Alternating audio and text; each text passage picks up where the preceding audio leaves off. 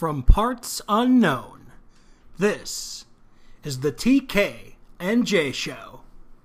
Now, here are your hosts, TK and J. And welcome to the Missed Kickapalooza episode of the TK and J Show. I am TK. And I am Wide Right J. I must be wide left TK then. Man, that guy could not hit anything on Sunday. I don't care if he only made two field goals. Everything else was garbage. I was gonna I was with my friend, we were watching this game, and I said to him, I'm gonna be 45 years old and I'm gonna remember the name Zane Gonzalez. Almost uh almost leaves the kind of sour legacy taste in your mouth that Josh Gordon does, but we'll get into more of that later. so my man Jay, how was your week? Uh, the week was great. Um, a lot of build up, but I ended up in the big house on Saturday, uh, which was an, amazing experience to me. I know that it doesn't make all the Ohio State fans happy, but there's nothing like being around 110,000 people who are on the same page as you.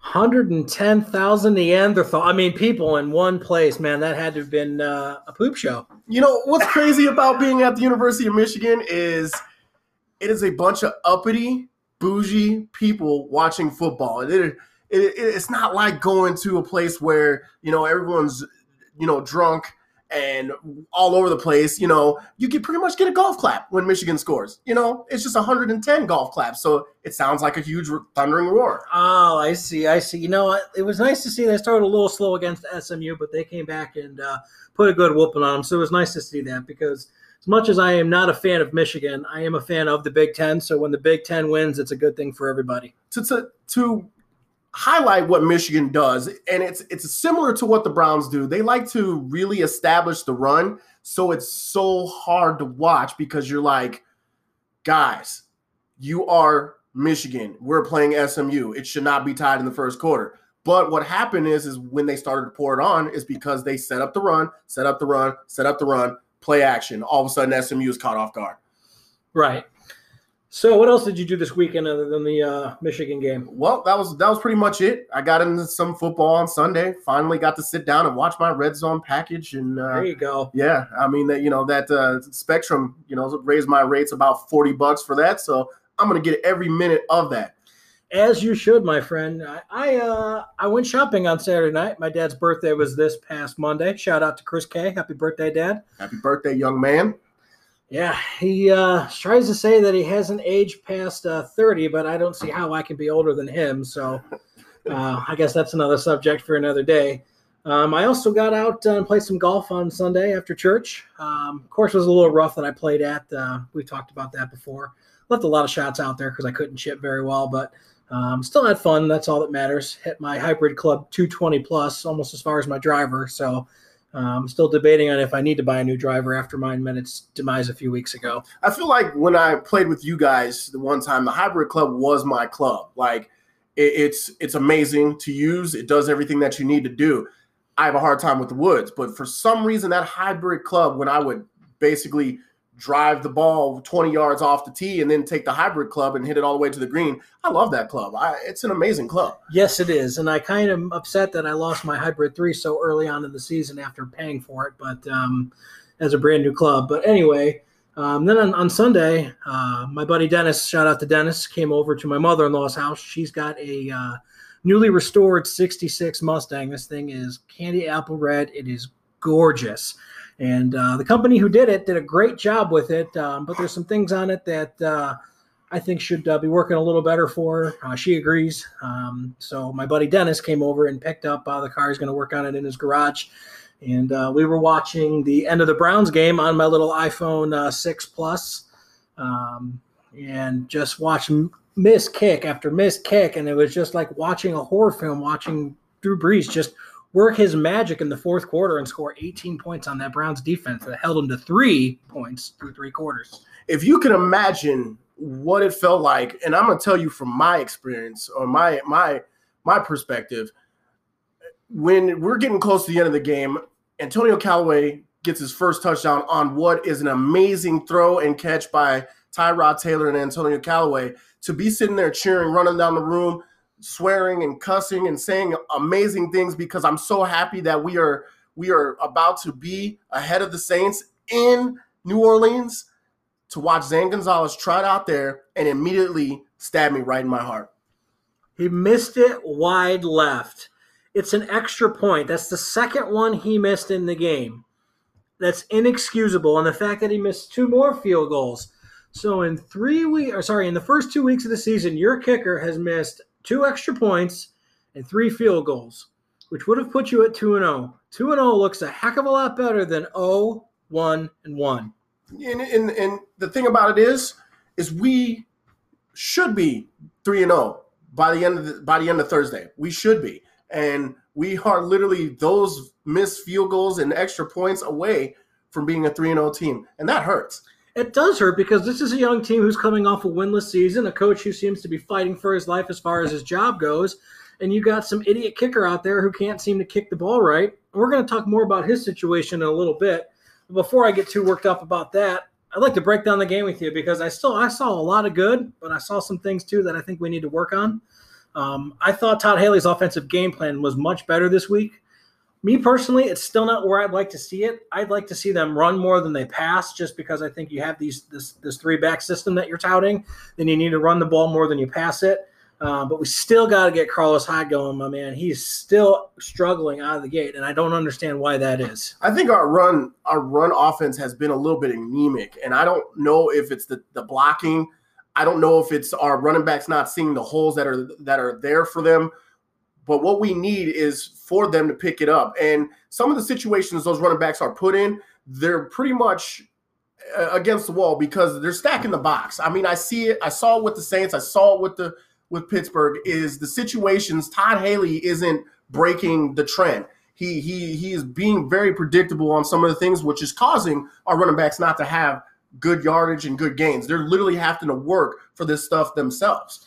Right. And my biggest beef, too, with uh, some of the play calling is why on fourth and one do you have your finesse back in the backfield instead of a guy like Carlos Hyde, who's a brute strength runner, or like we were talking about off air, Nick Chubb, who is built to go through tiny, tiny holes and make up quick yards to get your team's first downs on third and one and fourth and one. Duke Johnson is not your guy to be running that ball on fourth and one. And, and Nick Chubb, if anyone watched the Rose Bowl game against Oklahoma, he's the type who hits the hole between the tackles, and then once he gets out in the open, he's gone. And I don't understand why we don't use him more because that's what type of back he is. He's not Saquon, I get it, but he is Carlos Hyde, but faster. And – to have him out there on third down is what we need. I, because unless you're to do a screen pass or you're to pass it to the running back, we don't need Duke Johnson at that point, especially on third down and on passing down. You need a bigger guy out there that's to help get extra pass block like Nick Chubb and Carlos Hyde should be out there.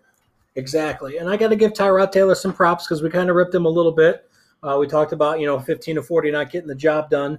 Much better this past week, 22 of 30, 246 yards, one touchdown, one pick. That one pick did put the defense in a really bad spot later in the game. Um, but the one thing I saw is he didn't seem to hold the ball as much. He only was sacked three times against that Saints defense. Look, Tyrod Taylor is who he is. He he's playing with us the way he played with the Bills. He he doesn't really turn over the ball. He made a bad pick in the game. It, it was a bad read. I guess when he had to reset his feet after almost being sacked, he didn't see the linebacker there and he threw it right to him. I get it, but as a veteran, you can't make those mistakes. But at the end of the day, he is who he is, and he hasn't been playing terrible.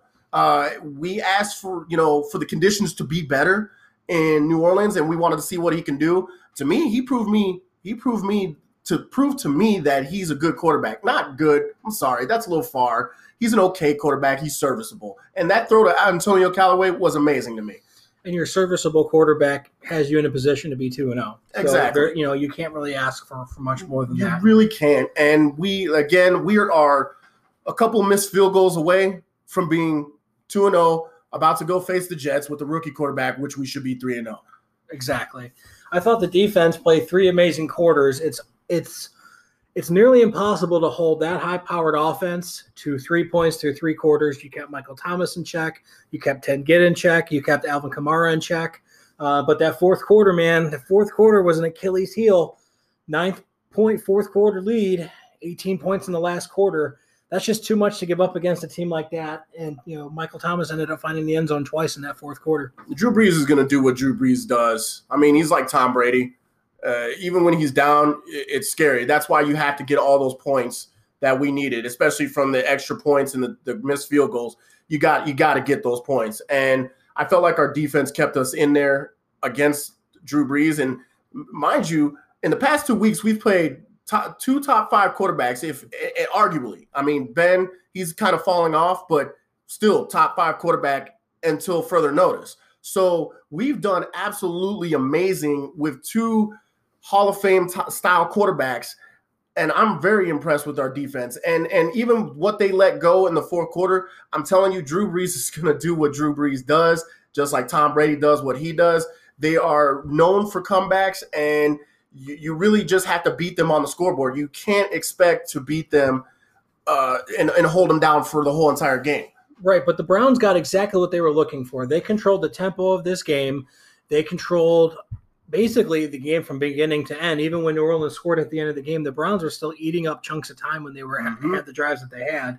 But I think they had a big missed assignment on Ginn Jr. at the end of that game. He got open at midfield when he gets open and catches that ball midfield in that situation, tie game, that play ends there. You can't allow him to advance the ball 30 yards down the field and give their kicker a chip shot field goal. It's just that's not winning football. And it's not. Um, a, a, lot of things showed uh, some inexperience and inconsistencies, and this is what the Browns have been. And we're trying to plug up these holes every now and then. So, uh, you know, we see things like this happen but they're they're slowly, slowly going away, which is great. You know, we had a big boy drive at the end of that game, and you started to think Saints score. There's 26 left on the clock. You might as well turn to the next channel. Game's over, and that's normally how we did things with the Browns. But they they let they let the Saints score, and we drove the ball down with an amazing drive. Three plays, three plays to get in field goal range. That is a good side of a good football team and things to come. Yes, but I believe their head coach let them down in that situation, and let me tell you why. When they ran that uh, last out route to Callaway to get within, make that 52-yard field goal, there's still eight seconds left. So they went from 14 seconds to eight. By my calculations, it took six seconds for that play.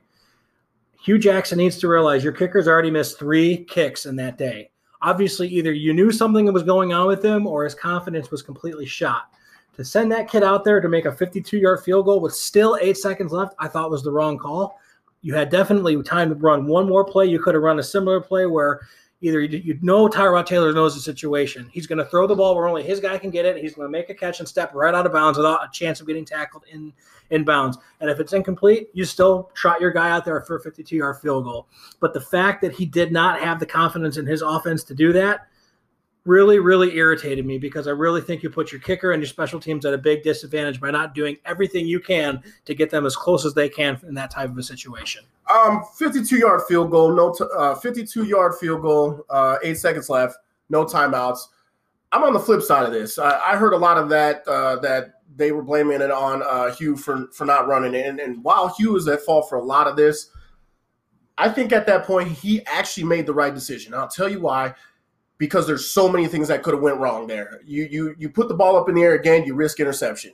You don't win the game. You put the ball up there, it gets caught. You risk not being able to get down and get the, the special teams out there. So your only option is to do an out route.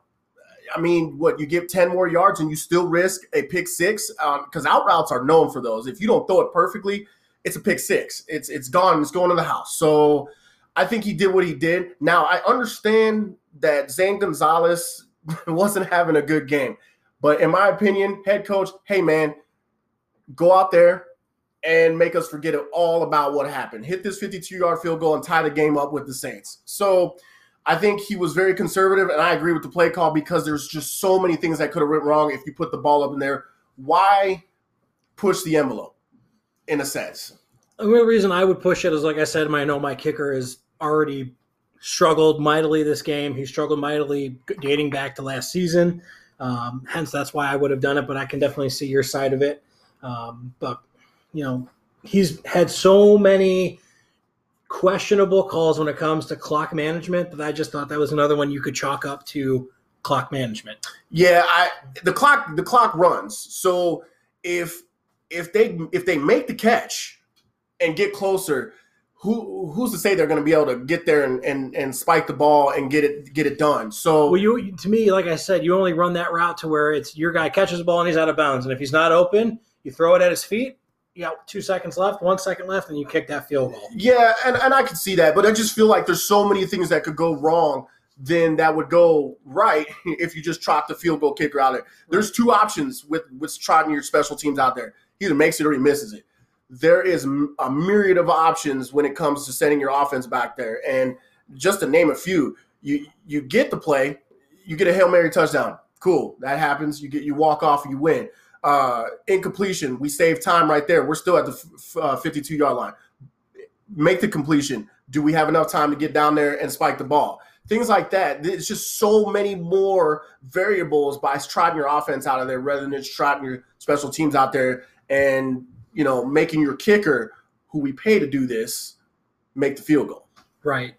Um, I think we'll agree to disagree on that one, uh, but I got to give the props to this defense again. Two more takeaways uh, off forced fumbles too. So I mean, they didn't get Drew Brees as far as interceptions go, but they're tackling guys, they're making plays on the football, which I really, really enjoy watching, especially since we haven't seen a lot of that. This uh, defense has eight takeaways this season and six sacks. However, ten points off turnovers, Jay. That's that's really, really rough. You're not rewarding the defense for what it's giving you. That's Todd Haley's fault. Um, his his defense. I mean, his offensive scheme. Whew, man, it, it's just it's just not running on all cylinders yet, and and I need for them to pick up that side of the ball because the defense has said we're here. The Browns have a uh, contend now defense. Yeah, they can contend now defense.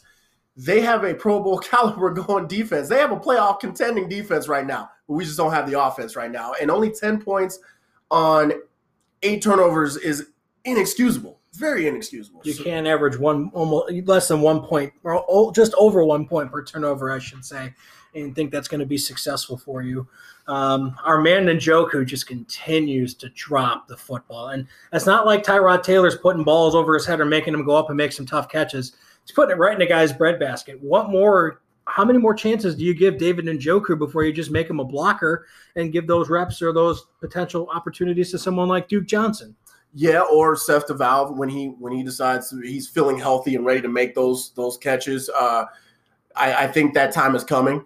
Uh, I think we're going to give him one more game with the Jets, and I think if he continues to do what he's going to do, I think Hue will pull the trigger and say, Seth, you're going to have to be number one on the depth chart and let Njoku be the blocker from here on out. Right, because I mean, you can't keep dropping the football because those are drive killing drops. Those are momentum killing drops. A lot of those times they seem to go to him right after turnovers, and he just drop after drop after drop. And my goodness, David, if you would just catch the ball first and then turn and run, you would be so much more successful.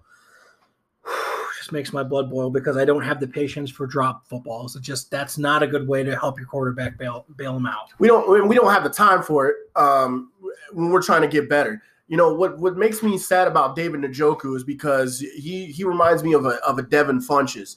Devin Funchess was a tight end in his time in Michigan, and he came into the league, and they immediately moved him to wide receiver. And for me, Njoku has that same body type, has the same height, should have the same amount of skills, but he he just keeps dropping passes, and it's like David there's no linebacker in the league that can cover you. So you are and need to be that option, that threat, that safety blanket for Tyrod to go to because when when he can't get to his receivers, you still got a, a basically a receiver at tight end, and we need you so that we can move the ball. And that's part probably why the, the, the offense is struggling so much because we just don't have that that weapon at tight end like we need. Right.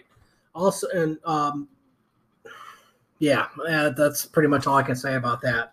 Um, so moving on from the Saints game, Jay, um, I'd like to kind of pick your brain and get into uh, some Josh Gordon and Zane Gonzalez trades um, and releases. And this will be the last time on this podcast that you'll hear me utter the, the, name Josh Gordon. I don't care what he does for the New England Patriots. I will not acknowledge his name, his number, anything about him because I feel like he didn't want to be here and he quit on this franchise. Everything this franchise has done for him – and after we have this debate, I will never utter the words Josh Gordon again. Yeah, Josh Gordon. Um, I, I wanted him to be I, I'll just say this: I was his number one cheerleader. I wanted a success story out of him, and I wanted his success story selfishly to coincide with the success of the Browns. And I was excited to see him coming back. Um, and I felt like he slapped in, he slapped us all in the face. I, I felt like he spit on this franchise by basically saying, you know what, I don't want to be here anymore. And that that was unfair. We wasted all off season hoping to, for him to come back and for him to turn around and just basically turn his back on us and and pretty much force our hand makes me sick. It, it really does. I mean, I really don't think the guy was hurt because who does a promotional shoot on a Saturday night or Friday? Sorry, excuse me, a Friday night after ten o'clock at the facility? Like, what what were you photo shooting at that time of the night, Josh? How do you hurt your hamstring? Because there's no way you guys were doing some kind of running exercise. So to me, you weren't hurt. You didn't want to be here. You were looking for an excuse not to have to play in our uniform again. Um, and quite honestly, what else could the Browns have done for this guy? And there's nothing more we could have done. And we're not we're not built for for a charity case like that. We're not. We we've got to win, and we got to win now. And I understand Hue's immediate reaction to cutting him because Hue understands if I don't win, I'm, I'm out too. And I got to give you know GM John Dorsey. I'm I'm not a big fan of what he did with the kicker, which we're going to talk about in a minute. But the fact that now Josh has been as an example set to the team where if you don't want to be here and you don't want to be a part of this turnaround and you don't want to be a part of this new culture, okay, goodbye. Don't let the door hit you. It's how the it's how the Patriots, ironically, who got Josh Gordon, operate. Um, that's how good franchises franchises do operate. Now, the thing about the Patriots is they have the luxury to pick trash up off the pile and and turn it into gold. So we don't have that luxury. We we gotta we gotta win now, and we we can't have any of these distractions. And I'm glad that Josh Gordon's gone because no more distraction. We'll, we'll take Jarvis Landry, who wants to be here. We'll take Antonio Callaway, who wants to be here. Josh, you can go somewhere, and and and if you win at the Patriots, more power to you, son. But as far as being a Brown, I don't want to talk about him anymore at all either. Do you think it was the right move to send him to New England? Because quite honestly, with everything that he's done and he's been through, and all the letdowns that we've had, you know, throughout the years with him here, uh, I think it's more of a reward to send him to play with the best quarterback that's ever played. Uh, but then again, on the flip side, he's got to get on the field because they signed Corey Coleman and then cut Corey Coleman when Josh Gordon got traded there. Um, so, do you think the Browns could have done better? Uh, absolutely. A fifth round pick for Josh Gordon. That's all you get. Um, why can't we have Hogan? Why wouldn't they trade us Hogan? You know, somehow, some way, the Patriots got away with not trading us anything. Right. So I'm not understanding that. And was this a move to just basically say, you know what, we're washing our hands of him, and we want to show you how much we're washing our hands of him by trading him for a conditional fifth round pick, basically. So I would have punished him. If it was up to me, I would have traded him to the Arizona Cardinals. I would have traded him to the Buffalo Bills.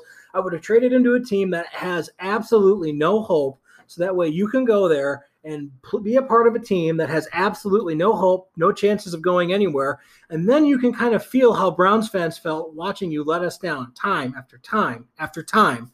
And I get you had an addiction and it's a sickness. However, you had the privilege of playing in the National Football League, something I would give anything to have just the opportunity for. And you wasted it. You wasted five years of your prime because you couldn't stay clean. Just you had to stay away from the weed. Why couldn't you have done that?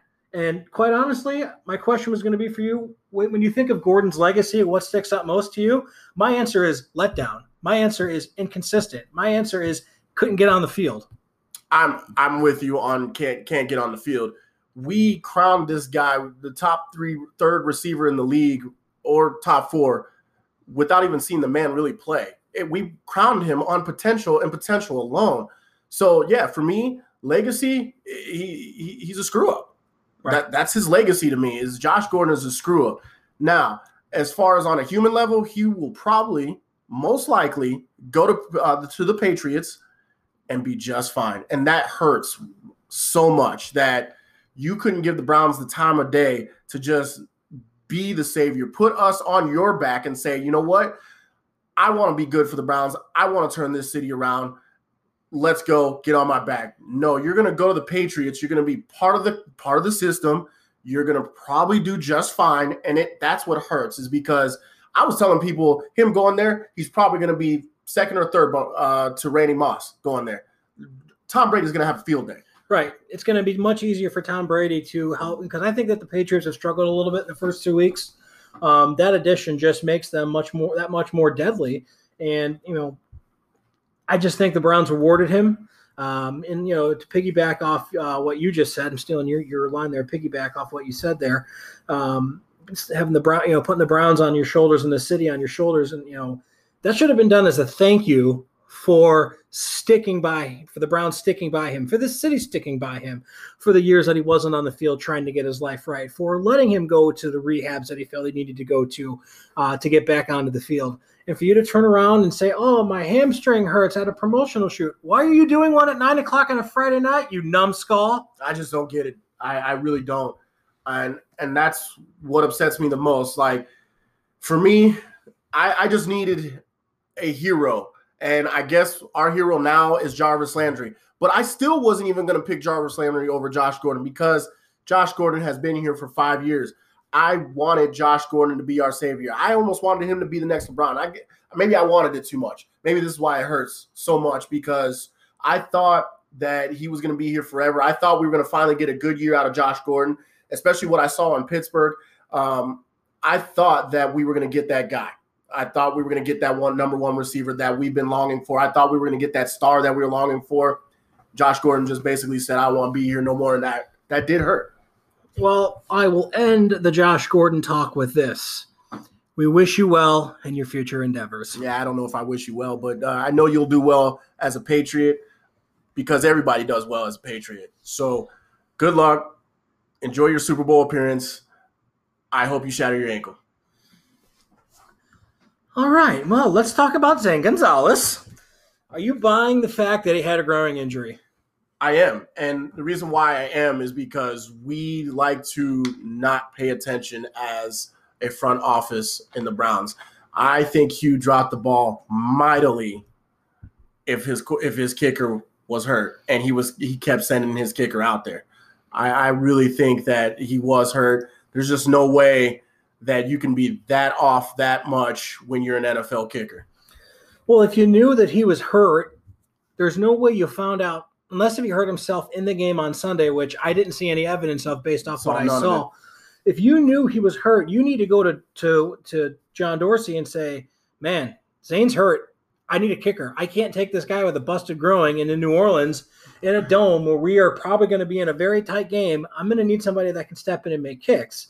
So the fact that Hue Jackson was comfortable taking a busted up kicker into New Orleans tells me all I need to know about Hue Jackson. He might get this somewhat turned around, but I'll say this and we'll keep talking about Zane Gonzalez, but Hue Jackson's not going to be the coach that makes this team go to the next level. Yeah, for me, the Pittsburgh game when he when it got blocked and he missed it, fine.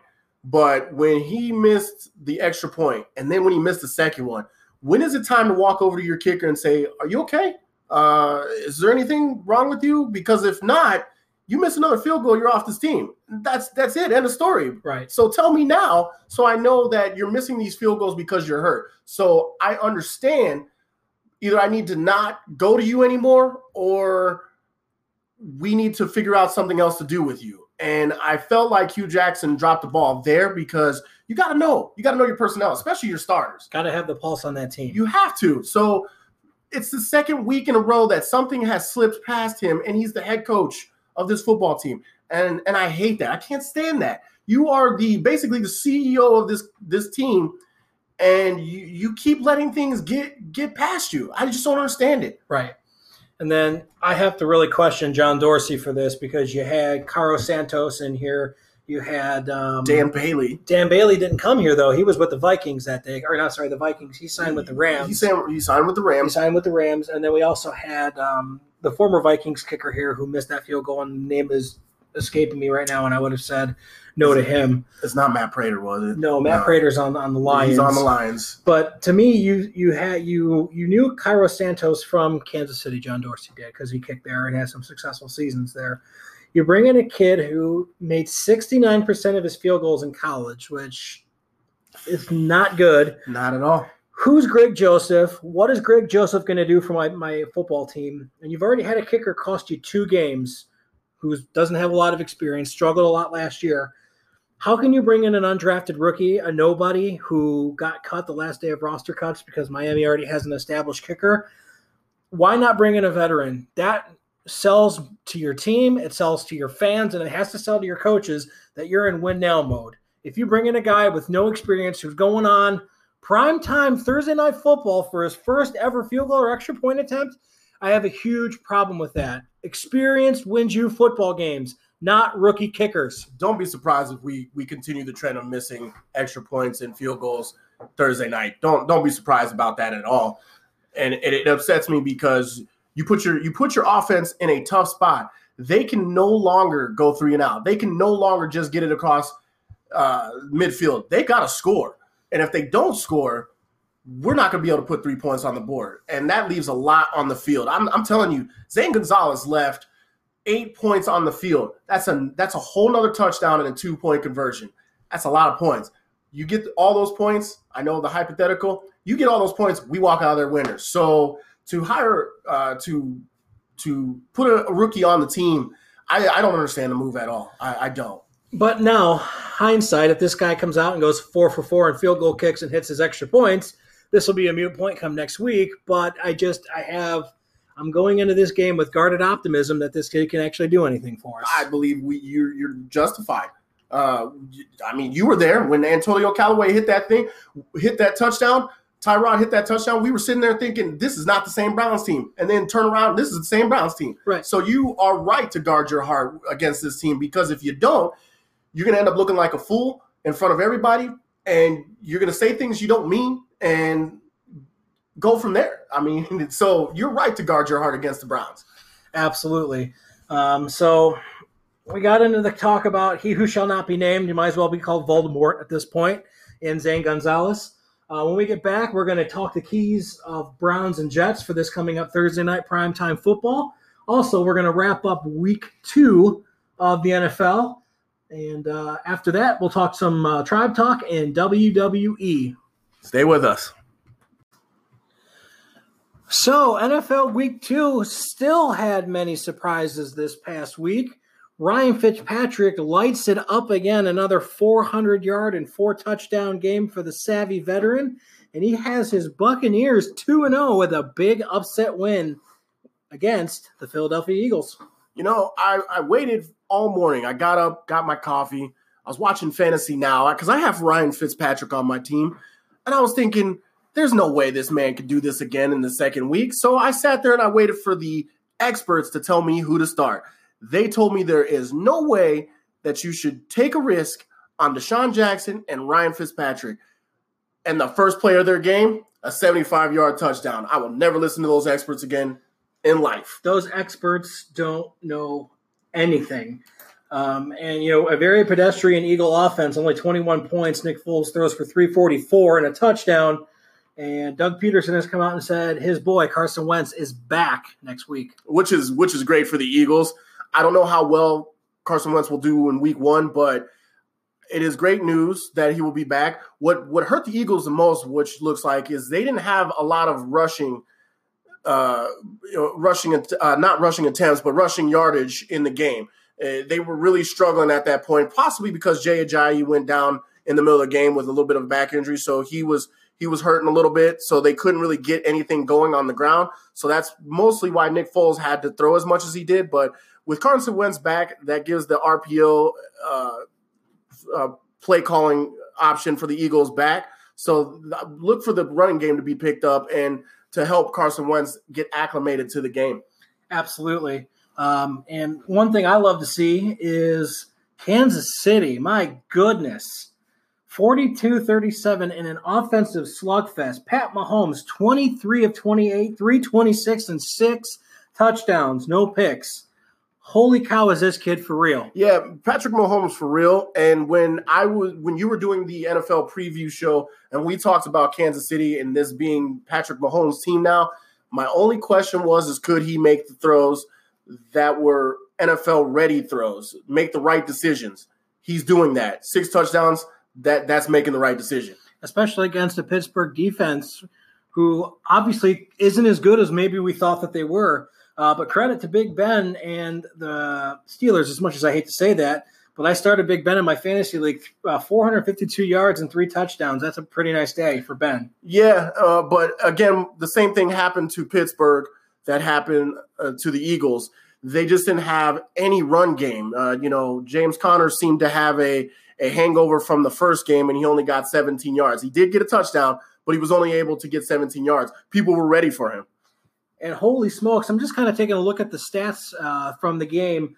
You had 60 pass attempts for Roethlisberger. He targeted Juju Smith Schuster 19 times, 13 catches. Antonio Brown 17 times, nine catches. No one else had more than five targets. Jesse James, career day, five receptions, 138 and a touch.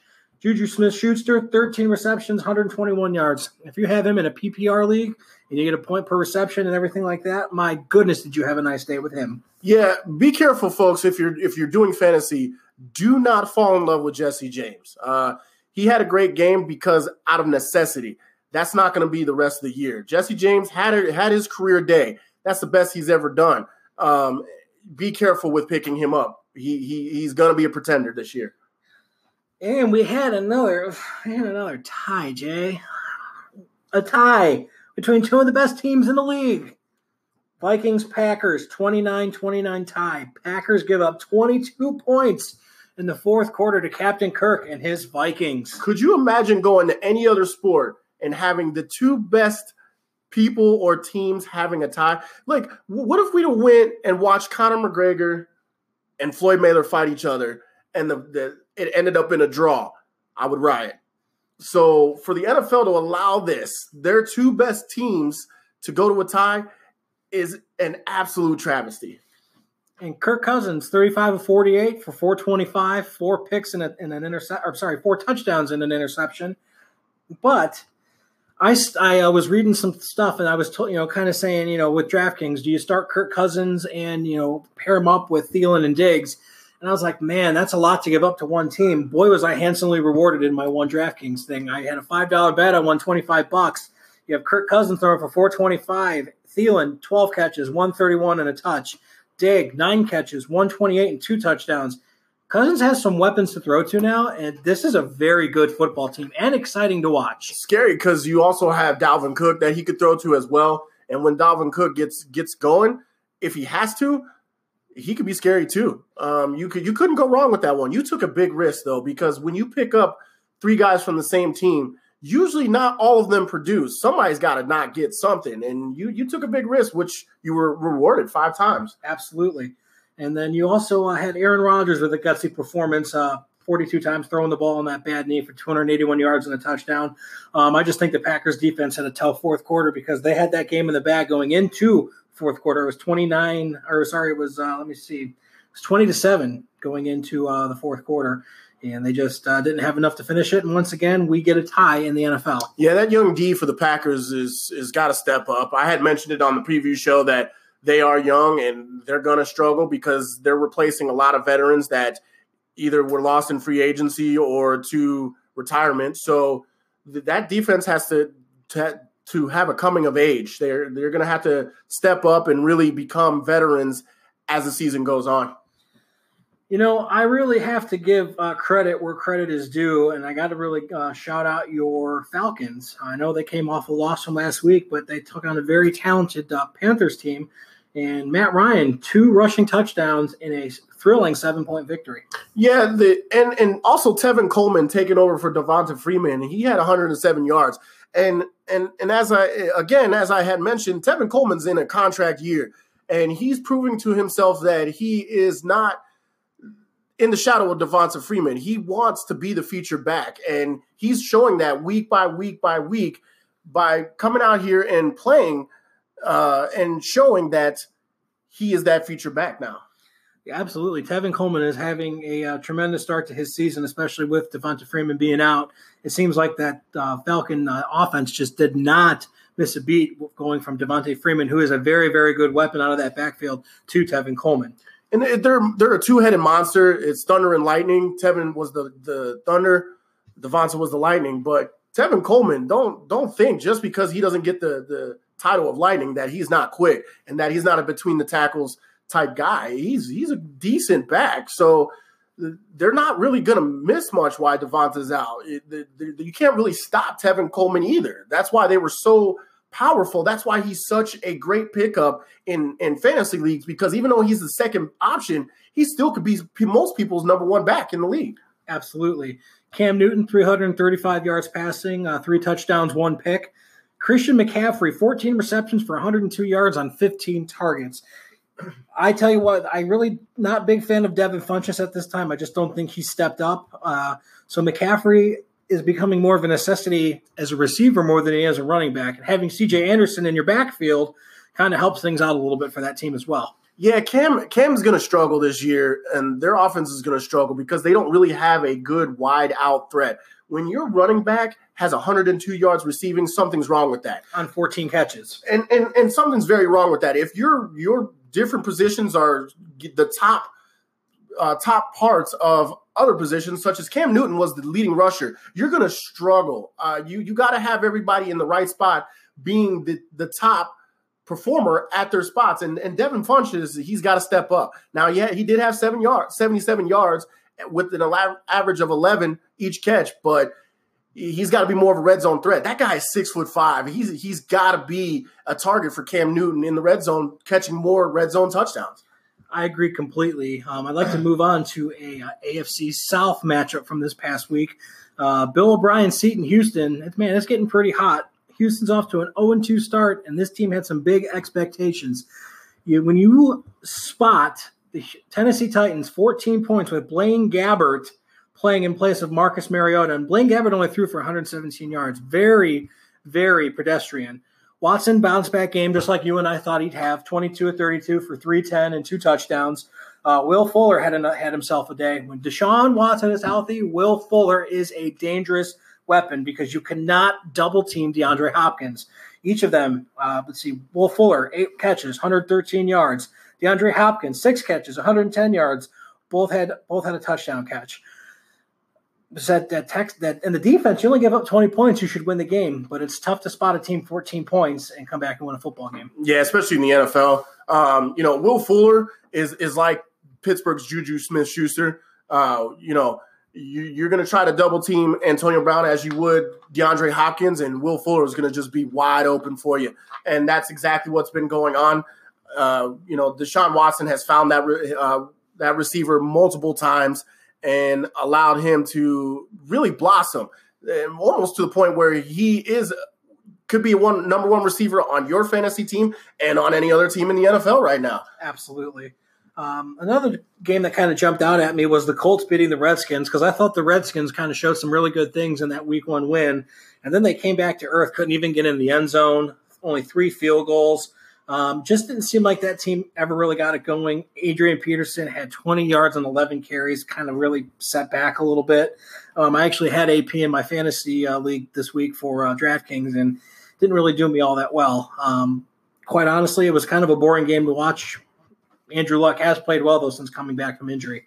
Uh, and and again with with other other positions being the top performers in in another position, you had Chris Thompson who essentially shouldn't be the number one receiver. Uh, you, have got plenty of good receivers. You got Jordan Reed, Josh Doctson, Jamison Crowder. Where are those guys at? You know, they're not throwing to. They're doing a lot of throwing out of the backfield, and you, you just can't win games when you're already starting – behind the sticks when you make a pass. It's it's tough to do. 13 receptions and 92 yards. It's not a lot of yardage uh, per catch there either. So, um, you know, Alex Smith is, is, he is what he is. He's a game manager, but he does have some uh, weapons down there. Uh, for some reason, I just couldn't seem to get the ball in the end zone against that Colt defense. And, they're not that tough of a defense, but they played pretty stout on Sunday. So look for the Colts to, to make some noise, but not that much noise.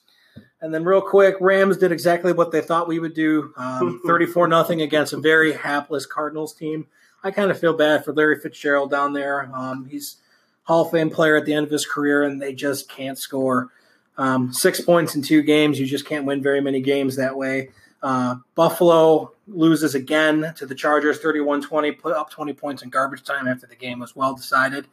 Jay, I got to ask you: if you put the Bills and the Cardinals on the field, who wins that game, and do they score a touchdown or is it a field goal battle? Ooh, man, I, I have to give the nod to to the Cardinals because they do have Old Faithful and Larry Fitzgerald. That's one of the best receivers of all time, right there. So I, would give them a nod. Plus, they also have David Johnson. So I and Phil Dawson. they got a field goal kicker. When they can use him, he makes them. So I would give the nod to the Cardinals, but that that is going to be one yawn fest. I'll tell you that right there. Oh yeah. And the Bengals, another impressive win on Thursday Night Football, off to a very hot start. AJ Green had uh, three touchdown catches in the first half, and I dra- started him in DraftKings on Thursday night. And man, did he look good! Five catches, sixty-nine yards, and three touchdowns. That's a pretty nice day at the office. And and oh, man, I, I started out zero oh and two, and I'm gonna tell you the two receivers that I started my season against: Julio Jones and AJ Green. My feelings are hurt. What did I do to deserve this? Because you know, I, I, I thought I'd do right. I, I, thought I always do right. But, you know, when I looked at it, I was just like, oh, I'm already down 24 points before I even start the Sunday. What, what happened? And then I see AJ Green went off. I, I, was shocked. I'm happy for him because he's returning to form, but oh man, my, my fantasy team paid the price this week. Speaking of fantasy, the uh, Power Ranger League that we're doing right now, Power Ranger fans, the TK and J show is one and one. We did happen to have a little bit of a rough week last week. We did lose. We only scored 72 points. Um, kind of tough. We uh, ran up against a butt, so I'm trying to see which week. Uh, week two here. We played the Bourbon Street Avengers, and we lost 116 to 70. Did we play? Um, well, Drew Brees, Kenyan Drake, McCaffrey. But McCaffrey had 13 catches, but this isn't a PPR league, so I think that's where it kind of hurt us a little bit. Ah. Some of the other leagues were in our PPR leagues. Gronkowski only had uh, 15 total yards of offense. Ted Ginn only had 55 yards, but he had a couple of fumbles. Um, so, and our bench really didn't do much either. So, we just got beat by a team that scored, and, and we didn't. So, but we're one on one. Looking forward to a better week this week. Uh, still think we have a chance to really do well in that league. Rounding out week two is the Dolphins and the Jets. And the only reason I bring that game in next is it's going to segue into what we're talking about next. I tell you what, I think Ryan Tannehill's a little bit better than what we've all given him credit for in the past. I think he's always been a, a decent game manager. I don't think that he's anything to really be excited about, but I think that he's the franchise quarterback for the Miami Dolphins for sure. 2 2 and 0, 17 to 23, pedestrian 168 for uh, two touchdowns. Um, but the Jet, the Miami got up 20 to nothing in the first half and never really looked back. Forced Sam Darnold to throw 41 times. You don't like to see a rookie quarterback throw 41 times. He threw for 334, but in garbage time because you're trying to get back in the football game. Uh, one touchdown, two picks, sacked three times. But really, what jumped out at me is Miami's defense really shut down Crowell and Powell. Yes. Only 42 yards rushing for a team. Um, that's going to be, uh, as we segue in to our Browns and Jets keys to the game. Um, let's break down now that matchup because we got a big game this weekend. Because as we talked about in the open, if you can pull out a big win this this week, that puts you at one, one, and one. And then the AFC North is still very much in it because Pittsburgh's 0, 1 and 1. Uh, Baltimore's 1 and 1. You know, Cincinnati's only 2 and 0. If you're 1 1 and 1, you're very much in the thick of things three weeks into the year. Yeah. And again, we should we should be going into the game 2 and 0. Uh, and and I think we're going to be one of the better teams in the AFC North this year. We just got to get the trade on the track. So this is a big game to possibly turn us around in the right direction for sure. So hopefully we could pull this off. Yeah, I got. Uh, I was writing down some keys to the game today as I was thinking about it here after work. Um, I really think that we need to pressure Darnold all night long. Gregg Williams needs to throw the kitchen sink at this rookie quarterback. Uh, as I mentioned, he was down twenty to nothing at halftime in the last game that they played, forced them to throw a lot in the second half. Browns need to get out to a lead early. They need to start scoring touchdowns instead of field goals. Put that kid in a hole where they have to throw, where Myles Garrett can go nuts and just rush the quarterback and make that guy's night a nightmare. We've got two former Browns on the team in Isaiah Crowell and Terrelle Pryor.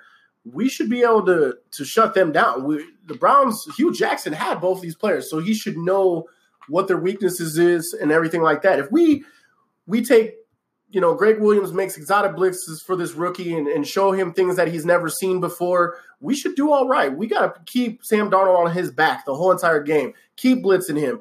Keep showing him blitz and then not blitzing. Keep mixing it up to to fool Sam Darnold into turning the ball over and allowing us a short field so that we can win this game.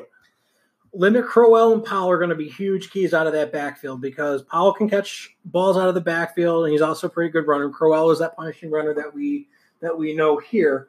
Um, and you also have to keep your eyes on their tight end Quincy Enunwa. He really he's had a nice start to his season. Caught a lot of balls this past weekend. Caught a touchdown pass. Uh, teams forget about him because he's a rookie as well.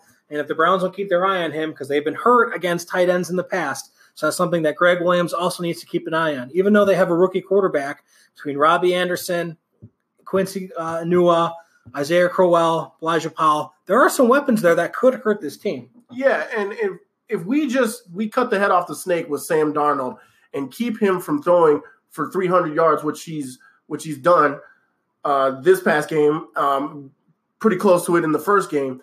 If we keep him on his back under pressure, we've got a good chance to keep a short field and and win this game. Let's see. I also we got to get Carlos Hyde going. Uh, you know, you got to use him in third down, short yardage situations.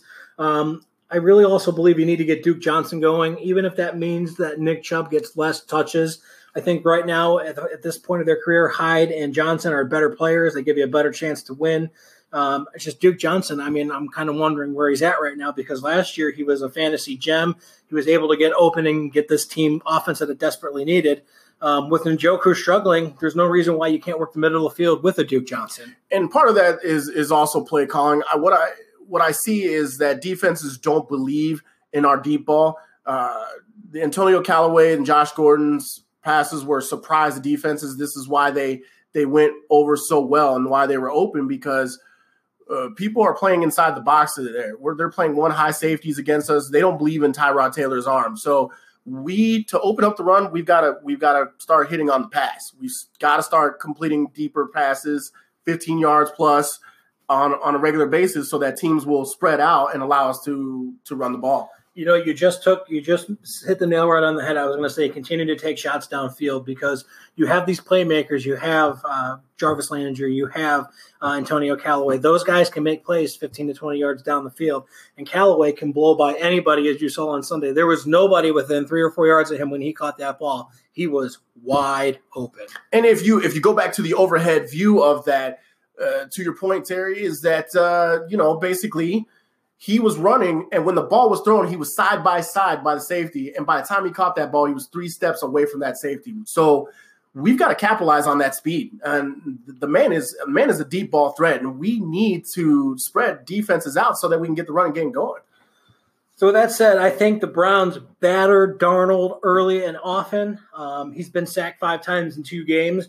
The Browns have proven they can get to the quarterback. They can put pressure on the quarterback. They can turn the ball over all the things point the right way. The Browns right now, they have, I would say they have the better offense. They have the better defense. You could go either way with the coach. I mean, their coach, uh, Todd Bowles has been to the playoffs, so I guess I got to give him the nod there. Um, but with that said, I believe your Cleveland Browns will use the kicker as little as possible. Hopefully, our new guy only has to kick four extra points. Browns win 28 13. Yeah, I think we win in a close one. Uh, I think it's a little bit closer than that. I think we get, you know, another 18 12 game. I, I think it's going to be something like that. And, but I think we do pull this off at home. Uh, color rush uniforms, new end zone, everything like that. I think we get it. I think we open up those cases of beer. Man, I would love to be downtown Cleveland. Uh, shout out to my buddy Steve for inviting me tomorrow. I just I, I can't make it down there. It's gonna be a late night, but I would love and I can't wait to see the reaction on Twitter when those bad boys get open, unlocked, opened up and just sprayed all over the place. It's going to feel like this city won the darn Super Bowl. And you know what also is great about it, and if you think about it, we could be two, one, and one because we're going to go out to Oakland next week after this week, and we get a long week, long week to prepare for Oakland and there's a good chance we can still win out there as well. And the Raiders have had a tough time closing out games the first two weeks. Uh, they, you know, like we said, they played tough at, against the Rams. This past week, they lost to the uh, Broncos on a last-second field goal. So yeah, the Browns could be two one and one, and at that point, I think they'd be the talk of the league. Absolutely, and it might even be talk uh, not just the league, but talk of us actually taking the AFC North for once. Baker, who? Oh, eh, sorry, my bad. Maybe that's a little too early, but like we said, we both see the Browns winning this game. if the Browns happen to win, maybe you'll get a special, quick little uh, post game show. We'll talk about that uh, later on. If Jay's not available, maybe I'll go on and just do a quick little five ten minute thing. But um, I think that'll be uh, that'd be awesome to celebrate a Browns win for the first time since Christmas Eve, 2016. My goodness, go Browns! Go Browns! All right, before we get into some WWE talk. Just wanted to remind you guys of the ways you can get a hold of the show. You can email the show, TK and J Show at yahoo.com. Hit us up on Twitter at JAE underscore TK. Download that Anchor app. Leave us a message. We'd love to hear from you. Any comments you guys have, if it's a question about sports, whatever the case might be, we'll play it on the air and answer it. If it's just a suggestion you want to leave via voicemail, obviously we won't play that, but we'll certainly take it. We're always looking for feedback on ways we can get better. Also, we're available on Apple Podcasts, Google Podcasts, Spotify, Breaker, Pocket Cast, Overcast, Radio Public, and Stitcher. So there's many different ways you can find us. We're on 10 total different platforms. We would love to hear from you, hear what's important to you, uh, ask us questions about us, get to know us better. Uh, this is just as much as our show as it is yours. Absolutely. Uh, we thank you all for that have listened to us so far. We want to hear from you. Uh, reach out to us for sure. And if you're not listening, why not? Yeah, absolutely. I mean, I think we try to put out a, a show that uh, people can enjoy. That's uh, something for everybody. Um, and like we've been talking about too, if you're a high school coach and you want to talk about your sport, your team, uh, promote anything that might be going on. Um, if there's any big community things out there, and you know people want to come on and talk about that, we would love to have you on. Uh, we want to reach the, the, community in which we both live in. Um, so I would say Northeast Ohio, Akron, Canton. You know, uh, we're here for you. So let us know. Hit us up. Well, if it's positive and it's going to be good for the community, you have a platform on our show. Absolutely. All right, so let's get into some WWE talk. This past weekend, we had Hell in a Cell pay per view. Um, quite honestly, Jay, I didn't watch very much of it. I did keep on track of it via Twitter because I was watching the uh, boring Sunday night football game. Um, but quite honestly, what I was reading and some of the highlights I saw, I thought with the card that they had in place, it was a pretty underwhelming show. Um, and you know, WWE's pay per views have been that way quite a bit, and I and I go back to the point of we're from the '90s era and the Attitude Era, maybe the early 2000s, where Vince and his crew really listened to what we wanted, and these days, I don't know where the direction is going. So the the card was was very underwhelming. But as we said, the SmackDown part of the card was very, very good. Um, but what made it underwhelming was the Raw part of the card. So right. it kind of evened out the pay per view. You know, you got the storytelling from the SmackDown. There was a storyline. There was a there was a way to follow it in the ring. You were invested, but the Raw, you were just kind of like, uh, this match was thrown together. So from what you were reading, it, it was from what I was watching and what you were reading, it really was an underwhelming pay per view. Kicked off with the New Day defeating Rusev Day um, in a tag team SmackDown tag team title match. And I don't care what anybody says, I love watching the New Day. Those guys are so entertaining. Kofi Kingston, Xavier Woods, Big E. My goodness, are they a fun team to watch? And originally put together, they were put together because they were all three lost in limbo. And they originally were just supposed to be, we're going to put you together just to give you all FaceTime. They, those three got together and they turned that gimmick into a gold mine. They have made it their own. They have made it hilarious every time I see the New Day, I want to see them succeed. And who doesn't want to get a box of Booty-O's? I, one time I was in a body, uh, barber shop and I literally had the whole barbershop laughing at me because I knew what Booty-O's are. And because this is a, uh, you know, a family friendly podcast, I can't tell you exactly why they were making fun of me, but let's just say I will never bring up Booty-O's to a non wrestling person ever again in life. Yeah, they might kind of look at you sideways and kind of wonder what's going on there. Um, Randy Orton and Jeff Hardy continued a very heated rivalry. Uh, quite honestly, some of the pictures I saw, uh, Randy Orton got pretty beat up inside the, the Hell in the Cell. Uh, he took a screwdriver and was trying to rip out Jeff Hardy's earlobes, which I don't care how fake you might think wrestling is, but if you got those big earlobe ear things, which I don't even know what the heck they're called, you can maybe they're called gauges. Thank you. I don't, yeah. I don't know. You know, I have no clue. Um, that can't feel good to have someone stick a screwdriver in there and pull on them for any extended period of time, no matter what you're doing. It was one of the first times in a long time that I was sitting there watching WWE TV and I cringed. And it wasn't a bad cringe, it was a good cringe because, you know, I want to watch WWE and feel it. And that moment, that moment was a good selling moment of WWE. And with every turn that Randy Orton did of Jeff Hardy's earlobe, I cringed. I I, I almost looked away, but I, I you know side eyed it because I wanted to keep watching them to see what happened and see what they would do. So yeah, it was a great moment in that match. And speaking of Hardy, shout out to Matt Hardy uh, at Matt Hardy Brand renounced his retirement this week. Some injuries that he's uh, suffered throughout his 26 year career caused him to hang up his tights. But uh, God bless him. Thoughts and prayers for you and your family right now because your house was part of Florence uh, down there in the South. Um, but the fact that he wants to go home and be a dad to his two young kids, you know, I think that's just awesome. So the fact that he has something positive to turn to after 26 years. Thanks for all the memories, man. I know I'm sure we'll still see you on WWE TV, um, but enjoy fatherhood. Absolutely. Thank you for all you done, Matt Hardy. Uh, we hope that you have a good life after wrestling and, and it's not, you know, any, any pains or anything like that. And I, and I to wish you the best. Looking forward to when they induct you in the Hall of Fame because that's definitely going to happen. Uh, Becky Lynch continued her heel turn, and I really think that this is a fantastic rivalry. Becky Lynch defeats the Queen Charlotte Flair to win the SmackDown Women's Championship. Is Charlotte Flair not one of the best female wrestlers of all time? Uh, she's really put a lot of people over, and Becky Lynch is her her next project. I really, really like Becky Lynch. It was really time for her to get a push, and she's been loyal to WWE with her her fan base and her her character. I like her better as a as a heel. I really do. Absolutely. She, she's she's got the edge to her. The the her voice, her accent, the way she handles herself, she has the edge. And I feel like she found her calling as a heel. I love it.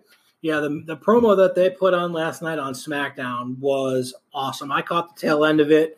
Um, WWE is supposed to be PG, but she kind of dropped a B word in there. Um, and it kind of made me trying to jump off the couch and say, huh, um, I really, really, really like Becky Lynch as a heel because I think her tenacity, her aggressiveness, her angerness, that kind of stuff comes up better in a heel than it does when you're a face. Absolutely, and they they had to get that belt off of Carmella. They had to. Yeah. As much as Carmella wanted to be a heel and people wanted to hate her, she was, she was just a joke. She was more funny than she was a heel, and it was just she was just annoying quite honestly, she's not really much without James Ellsworth, and I really thought that they could have booked James Ellsworth better when he was there. But um, I really enjoyed the matches that he had with AJ Styles when they, you know, wrestled you know, about a year or so ago. Uh, but I digress. Moving on with the card. Uh, what else did we have in this uh, pay per view here? Ah, yes, the Raw Tag Team Championship match. Dolph Ziggler and Drew McIntyre defeat Dean Ambrose and Seth Rollins. Uh, from what I read and what I saw, and I'm sure maybe you can attest to this, this was probably the best Raw match of the night. Probably had the best uh, uh, physicality in it and storytelling. Yeah, so those are four of the, the best wrestlers in the business. Dolph Ziggler and Seth Rollins are two of the best wrestlers to do it. And they're like a Shawn Michaels. They go out every night and they put their bodies on the line and they make it happen, but their bodies are built for it. So, you know, with the with the you know conflicting styles between Drew McIntyre uh, and Dean Ambrose, with the the high flyers and the showstoppers of Dolph Ziggler and Seth Rollins, it, it really made for a good storytelling of a match. except for the fact is, is they should be doing it in singles competition. They shouldn't be doing it as a tag team. Those those four combatants have a lot to give. So putting them in a tag team match kind of slows that down. But you you are correct. When I was watching it, as far as the Raw side of the pay per view goes, that was the best match for Raw for sure. Absolutely. Um, and I, you know, as much as I hate to say it, I like seeing Dolph Ziggler as a face. Uh, but as a heel, man, him and Drew McIntyre have become a fantastic faction, I, I think. Um, and I think this is going to end up leading to a Drew McIntyre Universal title run because the guy's got the look Vince wants. Uh, he's got the mic skills, and he's definitely uh, better this time around than he was when he was with the company about seven, eight years ago. I think he has a little bit more respect, too, because he had to earn it. They made him go back to NXT. They said, you know what? You were here before, but you're going to work your way up. And, and it seems like the NXT competitors – have a bit more respect for their place on the roster than people who were there before them. So you see them have better matches. They come out and have better matches. Uh, Andrade uh, Cien Almas had a match with AJ Styles on SmackDown. You may have saw. Yes, that was a that was match. a great match because that that's both NXT competitors. AJ Styles understands where he came from to get here to be where he's at. Uh, Andrade understands where he's at, you know, now. So what it took to get here. So they just put on a better product when they're up here. So definitely Drew McIntyre is that that that type of guy who understands I had it once and it was taken away. I don't want it to be gone again. So I'm gonna make it. I'm gonna have the best run I possibly can. Right. And the match that was next, and you thought it should have closed out the show, and I agreed with you. Uh, WWE champion AJ Styles, who right now is my favorite wrestler. He's a top 10 guy for me. I really enjoyed his time in TNA, quite honestly. He was the only reason, him and Samoa Joe were the only reasons I watched TNA uh, when I did see it. Uh, because AJ, no matter what kind of character he is, whether he's a face or a heel, he's got the athleticism, he's got the mic skills, and he can tell a story and hold that crowd in the palm of his hands like Rock and Austin and Hogan before him. Mm-hmm. And the way that match ended, spoiler alert for those who didn't see it, it was a it was a hardly contested fight. They were back and forth all match, which all good matches are. Basically, wrestle forever type stuff. This is awesome. The way it happens at the end of the match, Samoa Joe gets AJ Styles in a coquina clutch. Of course, that's that's that's lights out for anybody. So AJ Styles of course, goes to his back, but except he rolls through, gets Samoa Joe on his shoulders, and gets the one, two, three victory. Controversy comes through. Apparently, AJ Styles tapped before the three count. But the ref wasn't in a spot to see it. The ref is on the Correct. other side conveniently for storytelling purposes. And that's what makes a good match. That type of storytelling, which creates another storyline, which creates chaos. And that's what SmackDown – competitors will do. That's what AJ Styles does. That's what Samoa Joe does. They're going to continue the rivalry. And this is what I miss, where they did wrestle for three pay per views because they're telling a story. And we finally get to the third or fourth pay per view. And this is going to be the last time they rival. Um, and this is going to be it because the storytelling has built up so much that you come to a climax that you're excited for what you see and what happens at the end. This is going to be a great fourth match down in Super uh, Super Showdown. Absolutely, because that's going to be a no holds barred match for the WWE title. Um, I've been seeing some reports that they might decide to put the belt on AJ Styles. Um, but you know, and after we get done recapping this, I really want to get back to a point you made to me before we started uh, chatting, uh, just about where we think the WWE title should be versus a Universal title. Um, but where was I? I had um, there we go, Hell in a Cell results. Um, mixed tag match came next. I'm not quite sure how you thought about it, but the Miz and Maryse defeat uh, Daniel Bryan and Brie Bella. Um, or yeah, Brie Bella, right? Yeah, yeah. And you know, I probably could have lived without the, the the mixed tag team match, and that's nothing against the ladies. I just think that those two alone can put on one hell of a show. And and it, we it, we're robbed of that. You know, the Miz and Daniel Bryan are amazing wrestlers in themselves. So to include their female counterpart in this, I, I just didn't understand it. I it, it was a badly wrestled match, uh, but you know it, it was booked right. You know, of course, Miz and Maryse getting a a sneaky win. It was definitely booked right. It just wasn't performed right. I'm looking forward to the rematch that Bryan and uh, Miz are going to have in Australia because the winner goes on to face the WWE champion, which then is going to set them up, I think, for another rivalry, maybe title WrestleMania shot. Which, which in itself is exciting to me because we could get a Daniel Bryan AJ Styles matchup, which is a WrestleMania main event caliber match earlier than we than we thought. Absolutely. Um, Raw Women's Championship: Ronda Rousey defeats Alexa Bliss. Um, didn't see it. I had to assume that Alexa Bliss put up a little bit more of a fight this time because uh, she was thoroughly dominated when Ronda won it last month. Um, but right now, I think Ronda Rousey is the best thing WWE has going on their women's roster as far as intimidation goes. So Ronda Rousey watching the fight, just kind of my point of view from it. Ronda Rousey looks like she belongs as a wrestler. Every week, she's getting better and doing things that that are wrestling type moves. Before, she was just brute strength, throwing people around the room and in the ring and allowing that to go on.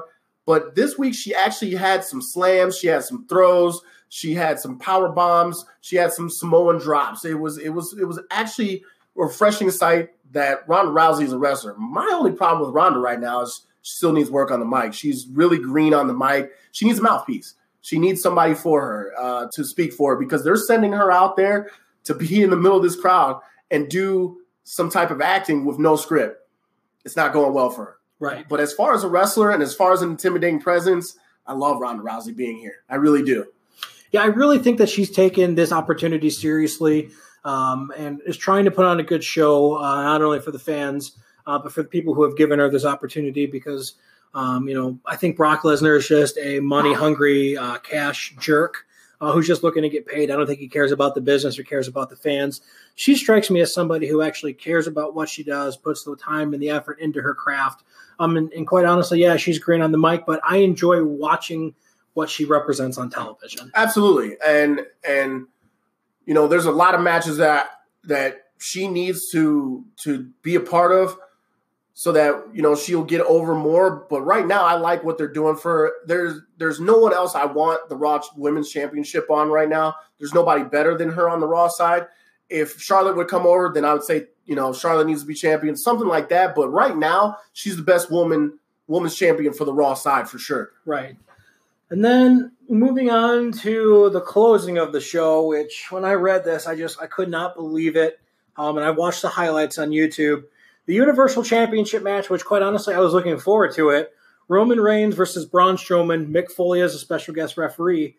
It ends in a no contest when Brock Lesnar shows up, breaks through the the Hell in the Cell cage, and basically just whoops the hell out of Braun Strowman and Roman Reigns to the point where they couldn't answer the bell and continue the match. First of all, for for me, I wasn't ready for Brock Lesnar to be gone. So I thought with Roman Reigns winning the championship, Brock Lesnar would be gone. I thought he would be off training for his bout uh, for UFC against Daniel Cormier. I thought he would be gone for that.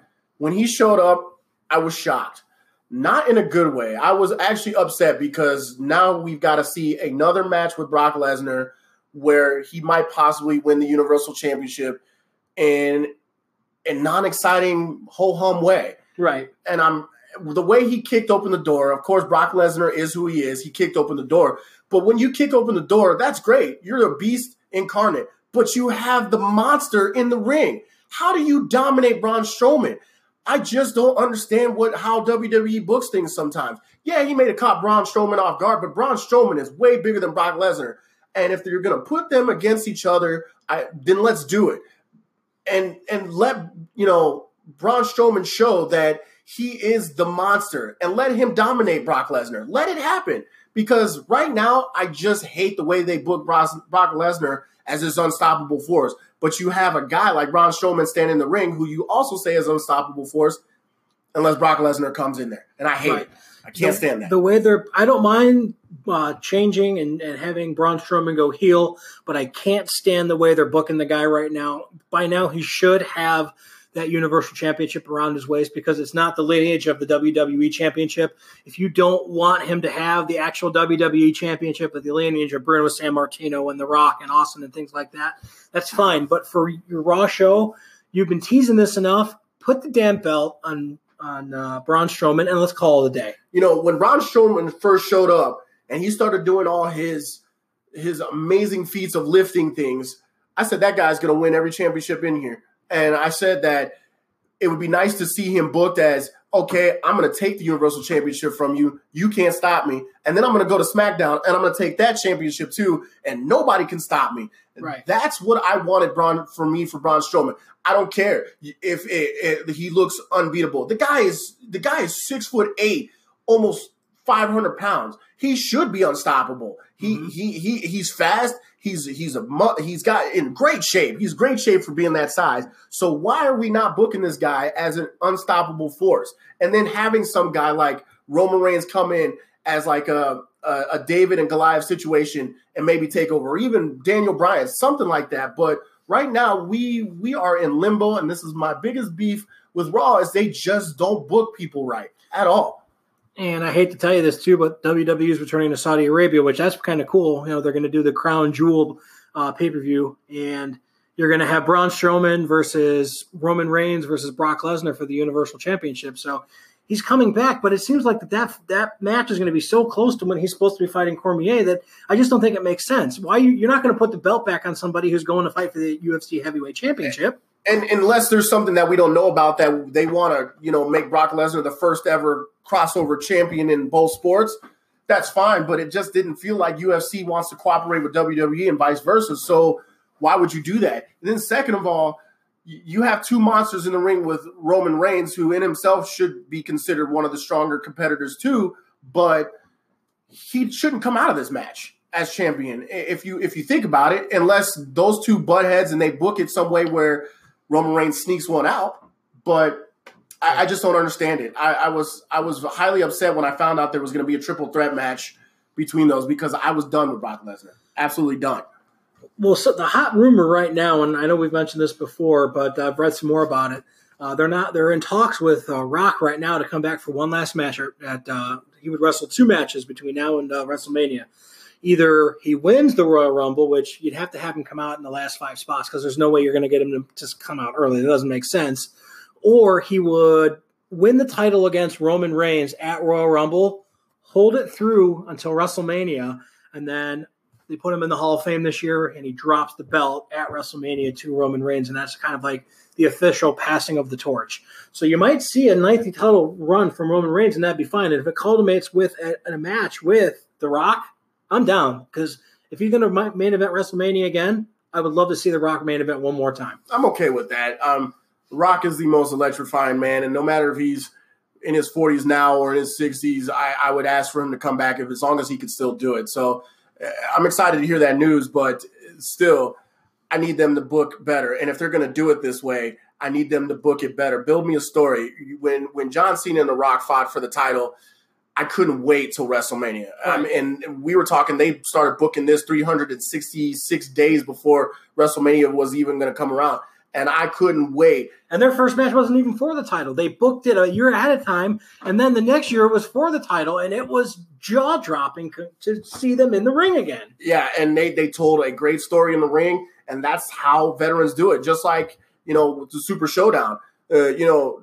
Taker and the under uh, Taker and Triple H are telling a story by coming out, running their promos, and making it happen. They're telling the story so that we're invested in it because at the end of the day, we're sitting here like, I couldn't tell you who's going to win this right now. Right, and you got Kane and Taker's corner, you got HBK and uh, Triple H's corner.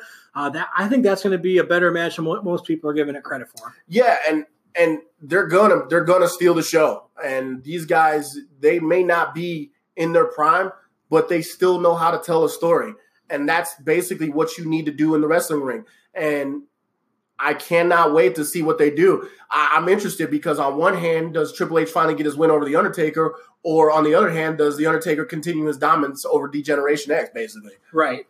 Uh, one thing I wanted to hit on before uh, we um, uh, go to uh, our next segment is you mentioned to me off the air, and it kind of hit me um, the booking of the WWE Championship belt. And I want I don't want to steal your thunder. I want you to go ahead and introduce it. Yeah. So talking about the booking of the WWE Championship, when we talk about the WWE Championship, we're talking about the Eagle that Bret Hart held, or we're talking about the big circle that Triple H and The Rock and Stone Cold held. Those were iconic moments in WWE lore. So for the fact that the WWE is second, uh, WWE Championship is second to the Universal Championship to me is a travesty. How it ended up basically on what people most would call SmackDown the B show, it upsets me because it is the more prestigious title. I get that they made the Universal title its name so that it encompasses everything, so it's more epic. But I want the WWE title to be the main title and be the title that represents the company, not the Universal title. The Universal title has been pretty much a joke to me, especially because Brock Lesnar held it for so long. It's not a title that they fight for all the time. It's not a title that's that has had a storyline to it. And AJ Styles having that strap over his shoulder has made it uh, just elevated that title way past where the Universal title could ever expect to go. Right now, I really feel like the Intercontinental Championship is better than Universal title. That's literally how I feel about it. So I hate that the booking of the WWE title is only on SmackDown. I think it should be on Raw, and I think the Universal title needs to change its name and be blue and be on on on SmackDown.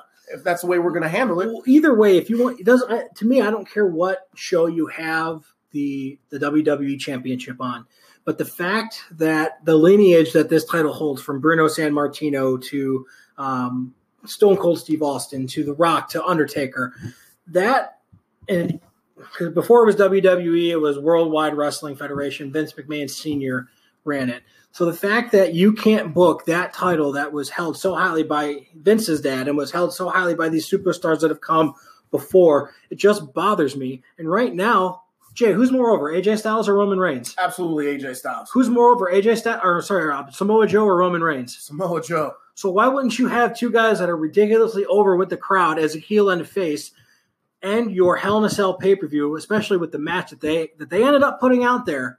How does that not end your show? And and for me, it, when it just kind of like re- wrestling, like breaking it down, nerding out a little bit. Your show lineup is set in a certain way. Your number one uh, match is normally to get the crowd going. It's like your warm up. So you put your your highlighters out there. You put the guys who are going to put on a really good match to get the crowd buzzing.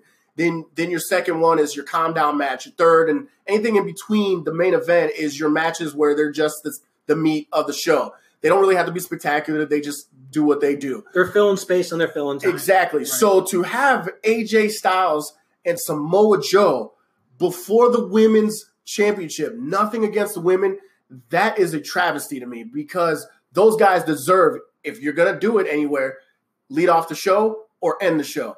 The, those That was the best match of the night to me. By far, storytelling, wrestling, outcome, that was the best match to me. The way they ended. the way they ended the Universal title match with Brock, uh, Brock Lesnar kicking in the door and then basically us getting no decision, I sat there and I just stared at a blank screen after that. Mean, I looked over at my wife and I said, "That's it.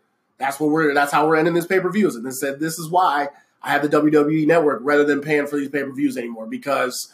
I'd rather only pay ten bucks for this stuff than the sixty nine ninety nine to be disappointed every time a pay per view goes off. Exactly, and I just you know, Brock Lesnar doesn't excite me anymore. Roman Reigns doesn't excite me anymore. If you're gonna put the title on Braun Strowman and move on, or keep it on Roman and and give us something better. Like, why can't I have Finn Balor in that? I mean, Finn Balor wasn't even booked for Hell in Cell.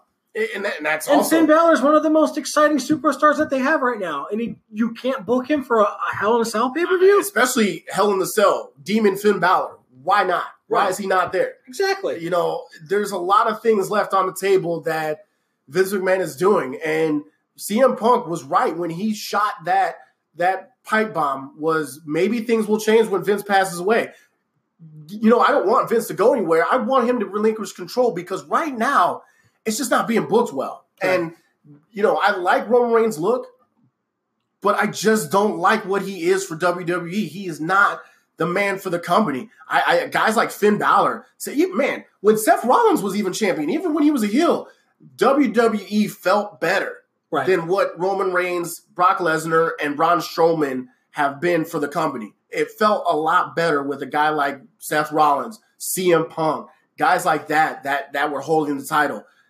I just don't know what we're doing. The, the, I think we're we're still on that 80s format where we're trying to make the biggest dude, the biggest, the good, best looking dude be champion, but they're just too slow, dumb for us to be interested in them.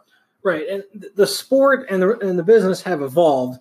Um, the Giants don't come as big as they used to anymore. And these guys who can fly around the ring like your Seth Rollins, your Finn Balor's, uh, your even Zack Ryder. Zack Ryder right now is is wrestling Mike Kanellis on 205 Live. Or not sorry, not 205 Live. Yeah, is it two, no. It's 205 Live. Is he on 205, 205 Live? Live? Yeah, he's wrestling on 205 Live. Why? Zack Ryder's good on the mic. He's a great athlete. He's over with the crowd. Every time he comes out, he gets a huge pop why aren't we seeing people that we want to see? And you keep running Roman Reigns and Braun Strowman out to do the same thing every week, and even to to the tag team championship match. I saw that on Raw. I've seen that on Raw two or three times uh, in a row with the same four guys fighting each other, or a tag team match. It doesn't make any sense to me. And and if you're going to put them out there, you know, the only thing I could see being awesome is if you know Dean Ambrose and Seth Rollins won it then the Shield becomes one of the most dominant factions to ever be out there, which is awesome.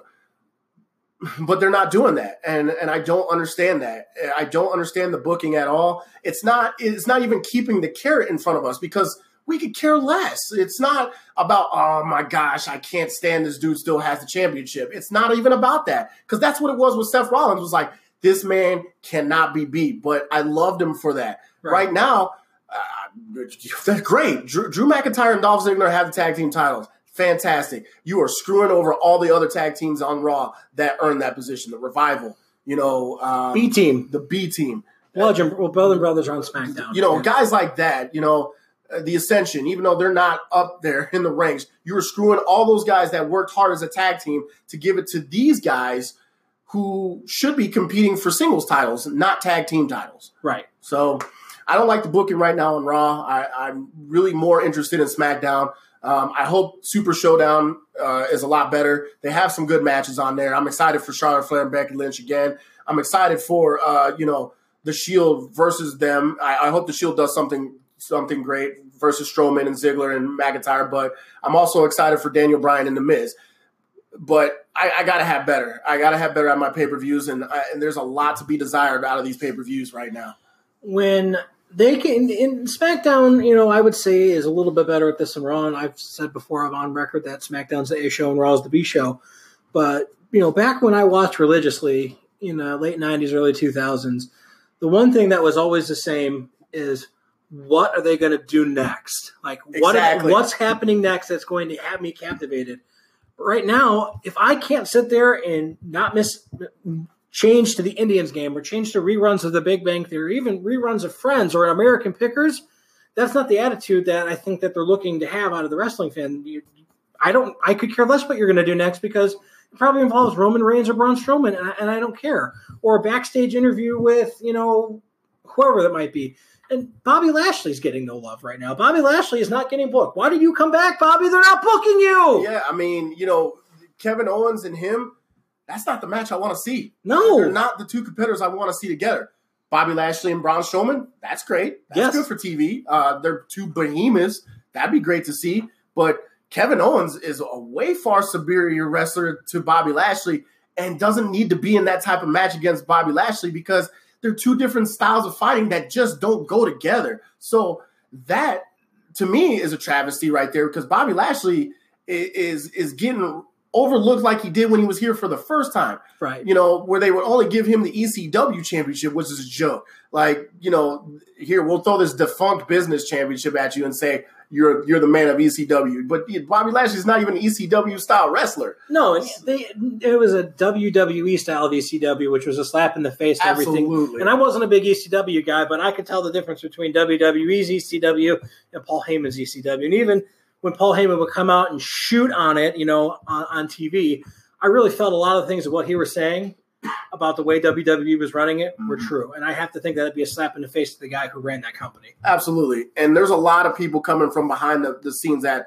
are telling us that this is the way things are. And we're thinking it as this is, you know, kayfabe and, you know, this is part of the, what they told him to say. But, uh, at the end of the day, we they need to start listening in those rooms. The, the writers need to start listening and understanding that we want more. And this is why NXT is getting the numbers that they're getting over the regular pay per views because we're we're getting what we're asking for out of NXT and we're not getting it out of the main roster. Exactly. And I think we made the point before, you know, you asked me what I thought was better and I said I think NXT gets booked better, but the talent is still on the main roster.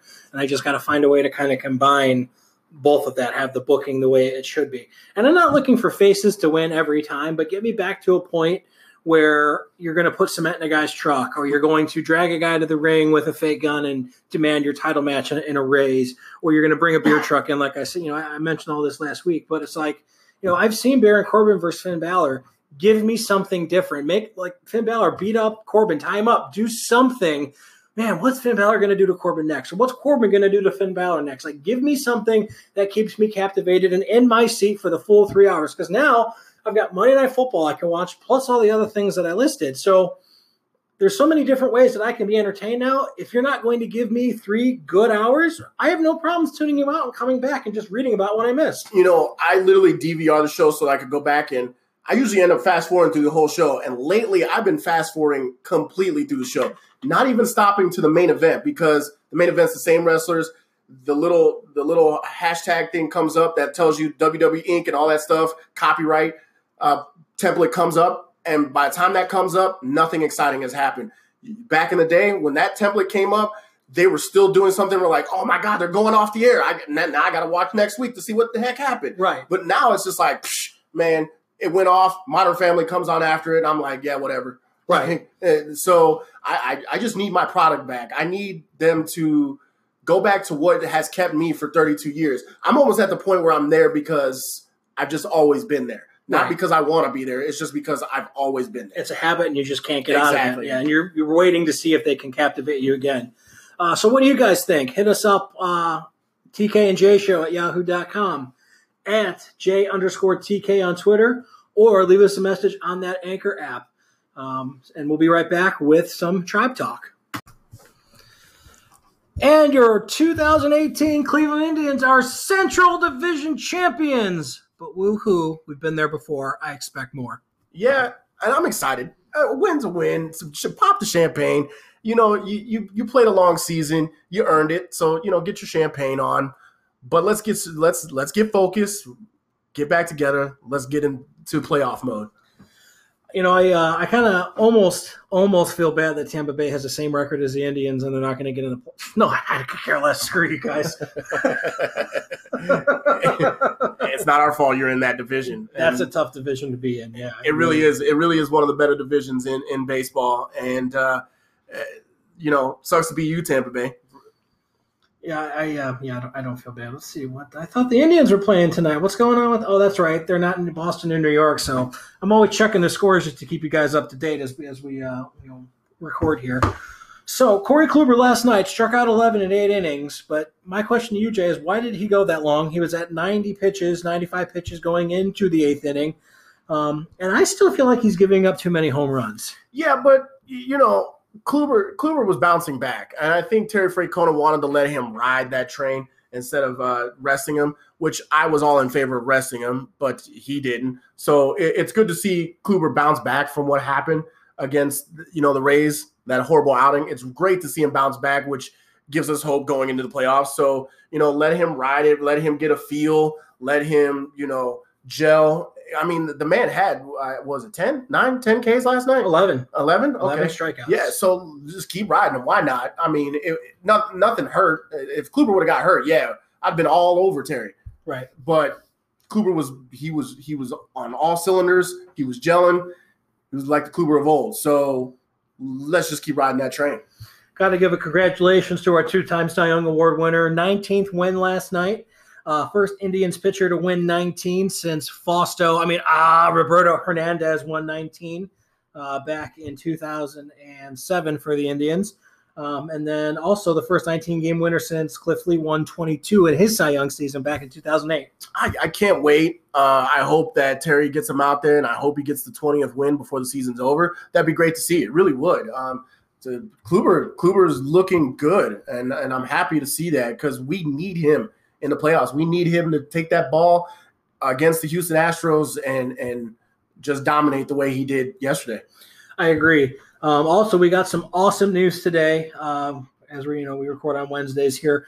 Trevor Bauer is coming off the disabled list, and he is starting Friday night against the Red Sox. Welcome back, Trevor. We love to see that. It's going to be a welcome sight. I hope he gets back to the form. Uh, I'm not going to take Friday as a, a telltale sign of what we're going to get out of him as he's coming back. But thankfully, it was only a, a shin fracture. And I say that facetiously, but it wasn't his arm. So, you know, hopefully uh, Bauer can find the zone quickly and get back into the form that he was before he went injured. The hot take going around uh, the local media right now, and even some of the national media, is uh, potentially, you know, you give Trevor these starts to get, you know, his arm back into the swing of things. But do you make him a bullpen arm in the road in the in the playoffs, or is he a rotation guy? I still got to go with rotation. Whether you put him in game two or game three in the sandwich, you you, you got to have him in our four man rotation. You have to you have to have a guy who was almost going to contend for the Cy Young out there starting for you, even if he's just coming back from injury. It wasn't his arm, I, and I think he could come back to form if he could just find it before he gets back to the playoffs. So with that, and that's the case, I, I completely agree with you there. I want to see Trevor Bauer in the starting rotation, but that means you've got to take either Clev or Bieber out and put make them your bullpen guy. Um, Clev's proven to you that he can get you five or six quality innings, but Bieber also has made a case for himself winning, you know, ten or eleven games here as a rookie.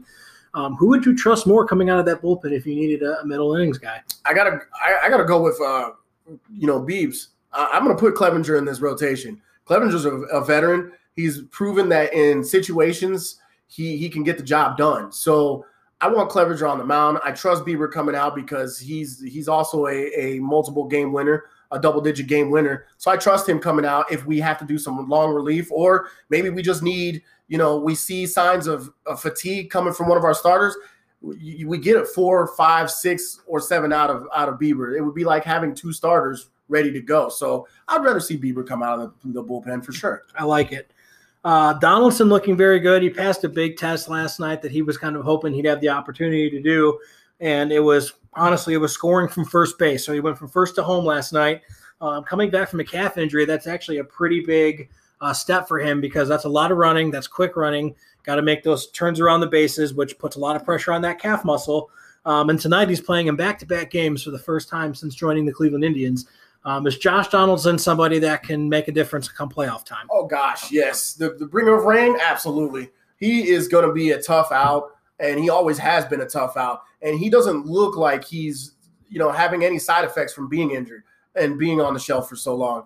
Yeah, last night he looked great running from first to third. His his pre, uh, post game uh, interview worried me a little bit because he mentioned that it felt okay but he's still trying to figure everything out from the calf injury. So it worried me a little bit that he's not really 100%. So if he's playing like this and he doesn't feel 100%, whew, man, in two weeks when he, he could be 100%, I can't wait. I like the way he's swinging the bat, though. I mean, I know he hasn't gotten a ton of hits, but he seems like he's hitting the ball on the screws.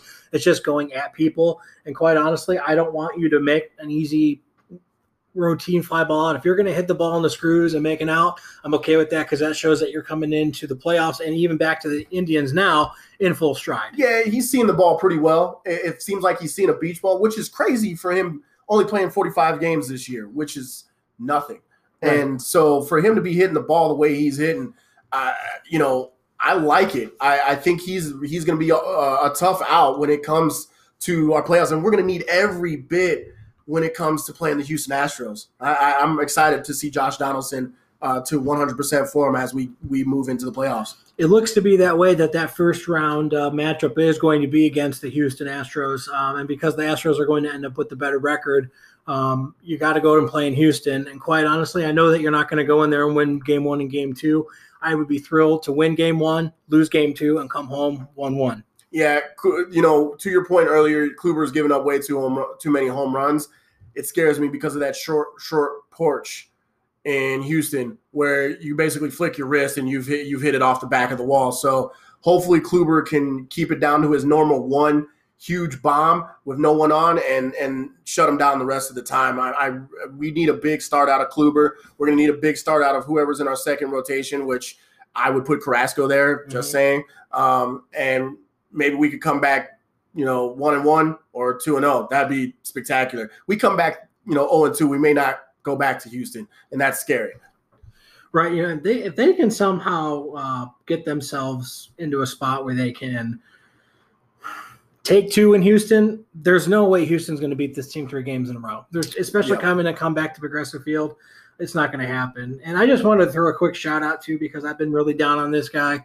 Uh, Josh Tomlin did a spot start this past Friday night for the Tribe. Um, four innings, five hits, only two runs. You know, based off what we've seen from Josh this year, not that he, I'm counting on him come playoff time, but I got to give credit where credit is due. He's actually threw pretty well against that Tigers offense. And we're, we're big about that. You know, we'll say when we're wrong. I want you guys to know that out there. We're not like the typical experts because we're not. We're not professionals we will apologize when we are absolutely wrong, and we'll do it time after time after time. And Josh Tomlin came out and he he did prove both of us wrong. He came out and he had a great outing. and showed signs of maybe we could use him in the playoffs. I don't know if I'd go that far. I can't have a guy throwing an 83 mile an hour meatball up there to that Houston lineup. Uh, uh, uh, no, no. Well, depending on where we're at in the lineup, if you get to the bottom, uh, bottom, you know, eight nine, you might be able to use Tomlin to to save some arms. You know, I, I think it's going to be a, a, situation where it's going to be a war of attrition for both bullpens because there's such great hitters. There's such great hitters in both lineups that I feel like we are going to go straight to the bullpen in game one for both teams. I, I don't think that we're going to get dominated by Verlander because we've seen Verlander a lot. So he's going to be their game one starter. Kluber is going to be our game one starter, and I feel like we have the upper hand because we we dominate we've been dominating Verlander. So that that gives us the upper hand. So this is going to be a bullpen series for sure, and we're going to need Tomlin to basically be an extra arm so that we have rested arms when trying to get through this series. But me, I mean, if you're going to carry one of your your fifth starter in the bullpen, doesn't that take Josh out of the playoff roster discussion? Yeah, well, it, it may, it may, but the the more the more arms we have, I'm, I'm telling you, we're going to need it. The more arms we have in the bullpen, regardless of who it is, we need them. We need fresh arms. We need to make sure that we we're not trotting someone out there for the third day in a row um, to to basically be thrown to the wolves and have nothing left. And they're now they're giving up 80 mile an hour BP fastballs that get hit a mile. So right, you know, I, I if Josh Tomlin's going to come out there and do that anyway, we might as well go out there and let him do that anyway and waste his arm rather than waste Otero's arm or Miller's arm for being out there for the third straight day, things like that. Right. So I got to give it up to Kip. Kip's been playing a lot better since we really ragged on him. I know his average is only 228, but he's up to 16 homers and 68 RBIs. Got a hit last night uh, that went for a home run and an RBI. Um, is he still your center fielder that you feel confident in going into the playoffs? No, I'm, I'm still saying no, and I'll tell you why. Greg Allen was six six at bats, and Kip with eight. Greg Allen's still hitting better than Kip, and you know Kipnis, he he's he's liable to, to hit a home run every now and then, but what what gets me is what I saw in center field just yesterday. Uh, there was a, a, hard hit ball by uh, Moncada, really hard hit ball. The first thing Kip does is the number one thing you don't do as an outfielder, and we learned this in in little league and and everything like that. You don't take your first step forward. And that's exactly what it did. I cannot have that in the playoffs. That is inexcusable. No, can't, can't that, have that. that. That can kill you in the playoffs because that's especially that's a big outfield out there in Houston. Um, a ball hits somewhere, it could ricochet. God knows where. Um, and our outfield isn't exactly the greatest to begin with. Um, so yeah, I'm kind of really hoping that Greg Allen um, does play more than Kip does in in the postseason. Like you said, Kip can be a guy that can come off and be a game changing uh, pinch hitter late in late in games. And and to go back in the last basically seven games. You know, and I'm taking a seven game window, something I, I looked at because I'm I'm interested in this this this center field uh, tip for tat with Kip and Allen. And in seven games, Allen was six at bats. He has a 333 average. He, you know, he has an on base percentage of 429 and he has a slugging percentage of, of 500. Okay. That's Greg Allen's stats. That's that's good. That's not bad. Kip in eight at bats 250 average, 364 on base percentage, but a 750 slugging percentage. To you know, it, it, depends on what you want. Kip is more liable to hit more home runs. He is. He's he's a run that can happen. Greg Allen is more of your base hitter. He's going to get on base for you. He's the RBIs and runs you need. I like Allen better because in this sense he's a better defensive player and you're not losing much by not having Kip in the lineup. You're not. And I just wish that it, it could be seen but it seems like Terry Francona is more in in the mode that I'd rather have Kip's bat because he could be that one run that wins us the ball game, whereas Greg Allen will just get on base and we may not be able to get him around. Right. I think uh, I think it's going to end up coming down to where Greg Allen's going to be your late inning defensive replacement. Yeah, exactly. Um, and he's not going to see many at bats, and uh, maybe that's a lot because he's a rookie. Um, I think maybe next year he's going to have a chance to shine um, and see because I don't see Lenny Chisenhall coming back before the end of the season. I don't think it makes sense for Lenny Chisenhall to come back before the end of the season. Um, you're not going to get you don't have Naquin, you're not going to have Bradley Zimmer, um, so you're basically going to have Melky, who's Melky's raking right now, man. He is Six home runs, 35 RBIs, 274 average. If you would have told me that Melky Cabrera was going to drive in 35 to 40 runs for us after the way he started, I would have thought you were crazy. Yeah, and he really picked up after Leonys Martin went down with that illness. Uh, shout out to you, Martin. Hope you're feeling better. We hope to have you back next season, which is crazy. Our outfield right now, if everyone in our outfield comes back, including Kip, because I hope we keep Donaldson, we, we probably have one of the most stacked outfields – ever to play baseball right now. And I who is getting cut from this team at that point? Well, at that point, you got trade bait for oh, better yeah. arms in the bullpen. Uh, Absolutely, uh, that's been kind of a shortfall for you this year. Um, you could plug up some. Uh, you know, as much as I like Yan Gomes and Roberto Perez, I wouldn't mind going out and getting another backup to Gomes that is just as good as Perez with a little bit of a better bat. You know? Yeah, maybe a little bit of a veteran presence. Right. Yeah. Not anyone not named Jonathan Lucroy.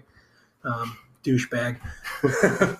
He's and you know, and and thankfully, you know, he's been playing terrible, and we dodged a bullet by Yes, not getting him. We've we we absolutely dodged a bullet. So I'm glad he didn't decided not to come to Cleveland, and I decided he went out and crapped the bed for two other teams rather than coming to Cleveland and crapping the bed. I think we got one of the the you know most unknown sleepers in the league in Yan Gomes. That guy has been ever consistent for the past two years, and I'm I'm happy to have him. I, I you know as far as catching talent goes in the league, it is very minimal, and Yan Gomes is has separated himself as, as probably one of the elite catchers in the game.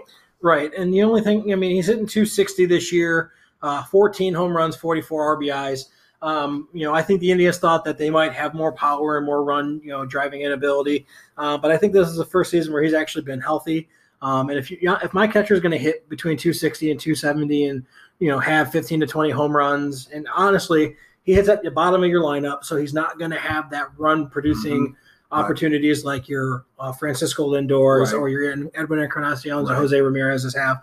But if my catcher is going to hit 270 and hit 14, you know, 15 to 20 home runs and drive in 50 to 60 runs, I'll take that all day if he's throwing guys out and managing my pitching staff. Yeah, I'm, I'm excited for him because he's got a great arm. Uh, he's finally becoming a threat at the plate. You can't just throw it over the plate to Yan Gomes because it will get hit a mile. Right. So I'm excited for Yan Gomes. I hope we keep him for quite a while, and I hope we get a, a decent backup so that Yan Gomes can get that rest, so, and we don't lose anything, you know, uh, or at least don't lose a lot if he has to take a rest. Because if you bring in the other catchers that we got, it, it, it is whew, it is not good. Yeah, Roberto's. I mean, Roberto Perez is a fantastic defensive catcher. He can throw guys out just as almost as well as what Yan Gomes can, uh, but he just has one heck of a time hitting at the plate. I'm also excited for the the week that Yonder Alonso has had too. That that man went up there and in seven games is has got a 500 average and uh, a 583 on base percentage with an 800 slugging percentage. It- he's he's really revving it up to go in the playoffs. And and I want to thank you, Carlos Santana, for going to get paid in Philadelphia because we got you the same player that you are for cheaper. And Yonder Alonso is going to be a threat in the playoffs. And I'm I'm 100% happy with what we got out of him. I hope we can sign him for another year. I mean, a guy who comes in and hits you uh, 23 home runs and 79 RBIs. I mean, he's the type of guy where I'm not really looking, looking so much at his batting average as what are you giving me when you, as far as production. And I didn't know he had hit 23 home runs because Tom Hamilton said that he went yard for the first time in three weeks. I'm thinking, man, Yonder's probably got 15, 16 bombs. Here I see he's got 23 and 79. In another lineup, he's probably got closer to 30 and 100 RBIs. But you've got guys in front of him who can rake and mash and are hitting uh, you know, record-breaking home runs for their position and for teammates. So uh, I'm very, very, very pleased with what Yonder Alonso's brought us, not only offensively but defensively as well. And if you're going to hit 242, you better be hitting bombs. And that's what Yonder Alonso's has done. You you know he's ha- he has a lower average, but he has the sluggers average, and I like that. I, I like that he is one of the few in the league that actually are making the first base position that slugger position again. And I'm I'm happy for the money we got him, and I hope that he we can keep him for for for the discount that we have him for a couple more years because he is one of the best buys, but second to Jay Bruce of last year that we have gotten in a long time. Absolutely. And like, you know, Edwin, 240, 31 home runs, 99 RBIs. I'll He's good it. for 30 and 100 every year. I mean, yeah, his bat speed is probably not what it used to be, but if my cleanup hitter's got 30 bombs and 100 RBIs, he's done his job for me, and I'm happy with it. Absolutely, one hundred percent. So, man, we got two weeks left in this season. Um, I'm really sick of talking about Tribe versus Astros. I'm ready to see Tribe versus Astros. I'm ready for an October to remember, as our boy Tom Hamilton would say. And you know, one thing that is exciting me, we've got uh, you know Andrew Miller. Uh, he's out there looking great. I liked him last night in that closer role. I feel like you know that kind of mixed him up, made him made him think about some things, and he actually went out there and he was he was darn near Aroldis Chapman like last night. Yeah. What, what do you think? You know, I really like what I've seen from Andrew Miller. And I even said before he went back to the DL for his latest stint, I thought that he was starting to throw the ball better. I thought his sinker was more effective. I thought his fastball was uh, more effective. I think he's just at a spot now where he's still working on his location a little Mhm. bit. But you got two weeks to get your location down and two weeks to get him in back to back games because I need to see him in back to back games and be effective. Um, you know, this bullpen that was once something that was very shaky, I think is going to be something that's going to really help catapult the Indians for another deep run in October. Yeah, and and to see, you know, many people may not have noticed, but Andrew Miller hit a 97 mile an hour fastball last night, and he hasn't done that in a long time. It looks like he's recovered well from his injury, and this is great to see going down the stretch because he is going to be key for those eighth, uh, seventh, eighth, and ninth innings, depending on where Frank Francona wants to use him. Can't go wrong. Uh, I would like to see him in a, in a more of a setup role, but can't go wrong with him being a, a closer or in the seventh spot because he's going to shut him down. He shut him down last night. He almost struck out the side. If it wasn't for you know uh, Yan Gomes drop third strike, he might have struck out the side last night. Right, and also too, you know, I got to give my props to Cody Allen because Cody Allen has really, really turned his season around. Um, I know he went through kind of a rough stretch there, uh, but at one point his ERA was up to 4.95. He's got it down to 4.06, 27 saves, 76 strikeouts uh, in his uh, outings. Um, but Cody's turned that corner. I really think he's had a chance to recover. They haven't had to use him as much as they did when that bullpen was really struggling, and I really think why that's why he struggled. Um, so you've got a three-headed monster in Brad Hand, Cody Allen, and Andrew Miller. The Indians have a lead after seven innings. Good luck. Good luck. And it's it's back to the the, the 2016 playoff run. It was get ahead early, which we do a lot, and close it down with our bullpen. And I and I like that formula and it worked right on through the playoffs. We were one game from being champions with that formula. And, and in every game that we even lost against the Cubs and that, we were still in those games. Cubs just executed one play better. And I felt like I'm not going to say they got lucky, but they were able to hit that mistake pitch and got they got lucky. They were a rain delay saving grace, and that's why they won the World Series. Because if that game doesn't get delayed, the Indians are World Series champions because they had all the momentum in the world. Thank you, Major League Baseball douches. Spoken like a true, true, true Cleveland fan. Right. All right. So I'd have to say we got uh, got some good tribe talk in there. We I think we're ready for the playoffs. Uh, two more weeks of the regular season. Um, I think that's just enough time to get exactly where they need to go. Uh, what else you got on your mind tonight before we uh, call it a day? I think uh, I think we pretty much wrapped it up. I, I do. Oh yeah, we got a shout out. Shout out to the Medina Flash Unified Softball Team, gold medal. That's right. They won that gold medal this past weekend. I am so happy for you guys. Congratulations. Well done. I went into uh, bowling on uh, Monday. Uh, my wife does Special Olympics bowling. I happened to stop in and I saw a bunch of the guys, not only that I coach, but that played on the softball team. A lot of them had their gold medals on. It was awesome to see how happy you guys were. You worked hard. You came through some adversity with some some things, and I'm very happy for you guys. Nothing to scoff at there. Gold medals and championships are hard to come by. So, so you guys put in the hard work and the dedication. I'm proud of you guys. Good work. Also, too, happy belated birthday. Another shout out to my boy Dwayne Check. Uh, celebrated his uh, 34th birthday this past week. I had a chance to see him. I told him I'd shout him out. So happy birthday, Dueno.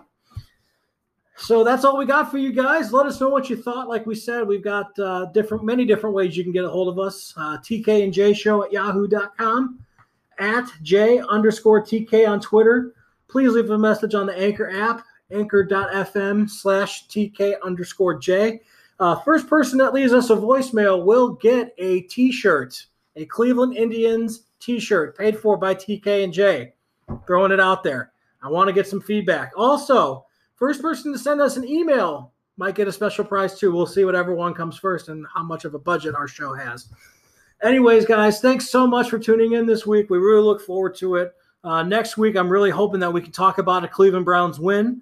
It'll be nice to get on the air and talk about a win, talk about uh, the Indians some more, and maybe WWE will listen and book us a little bit better. Absolutely. Uh, we look forward to uh, next week. We enjoyed this week. We want to hear from you. Shout us out. Go Tribe. Go Browns. Have a great week, everybody. Have a great week.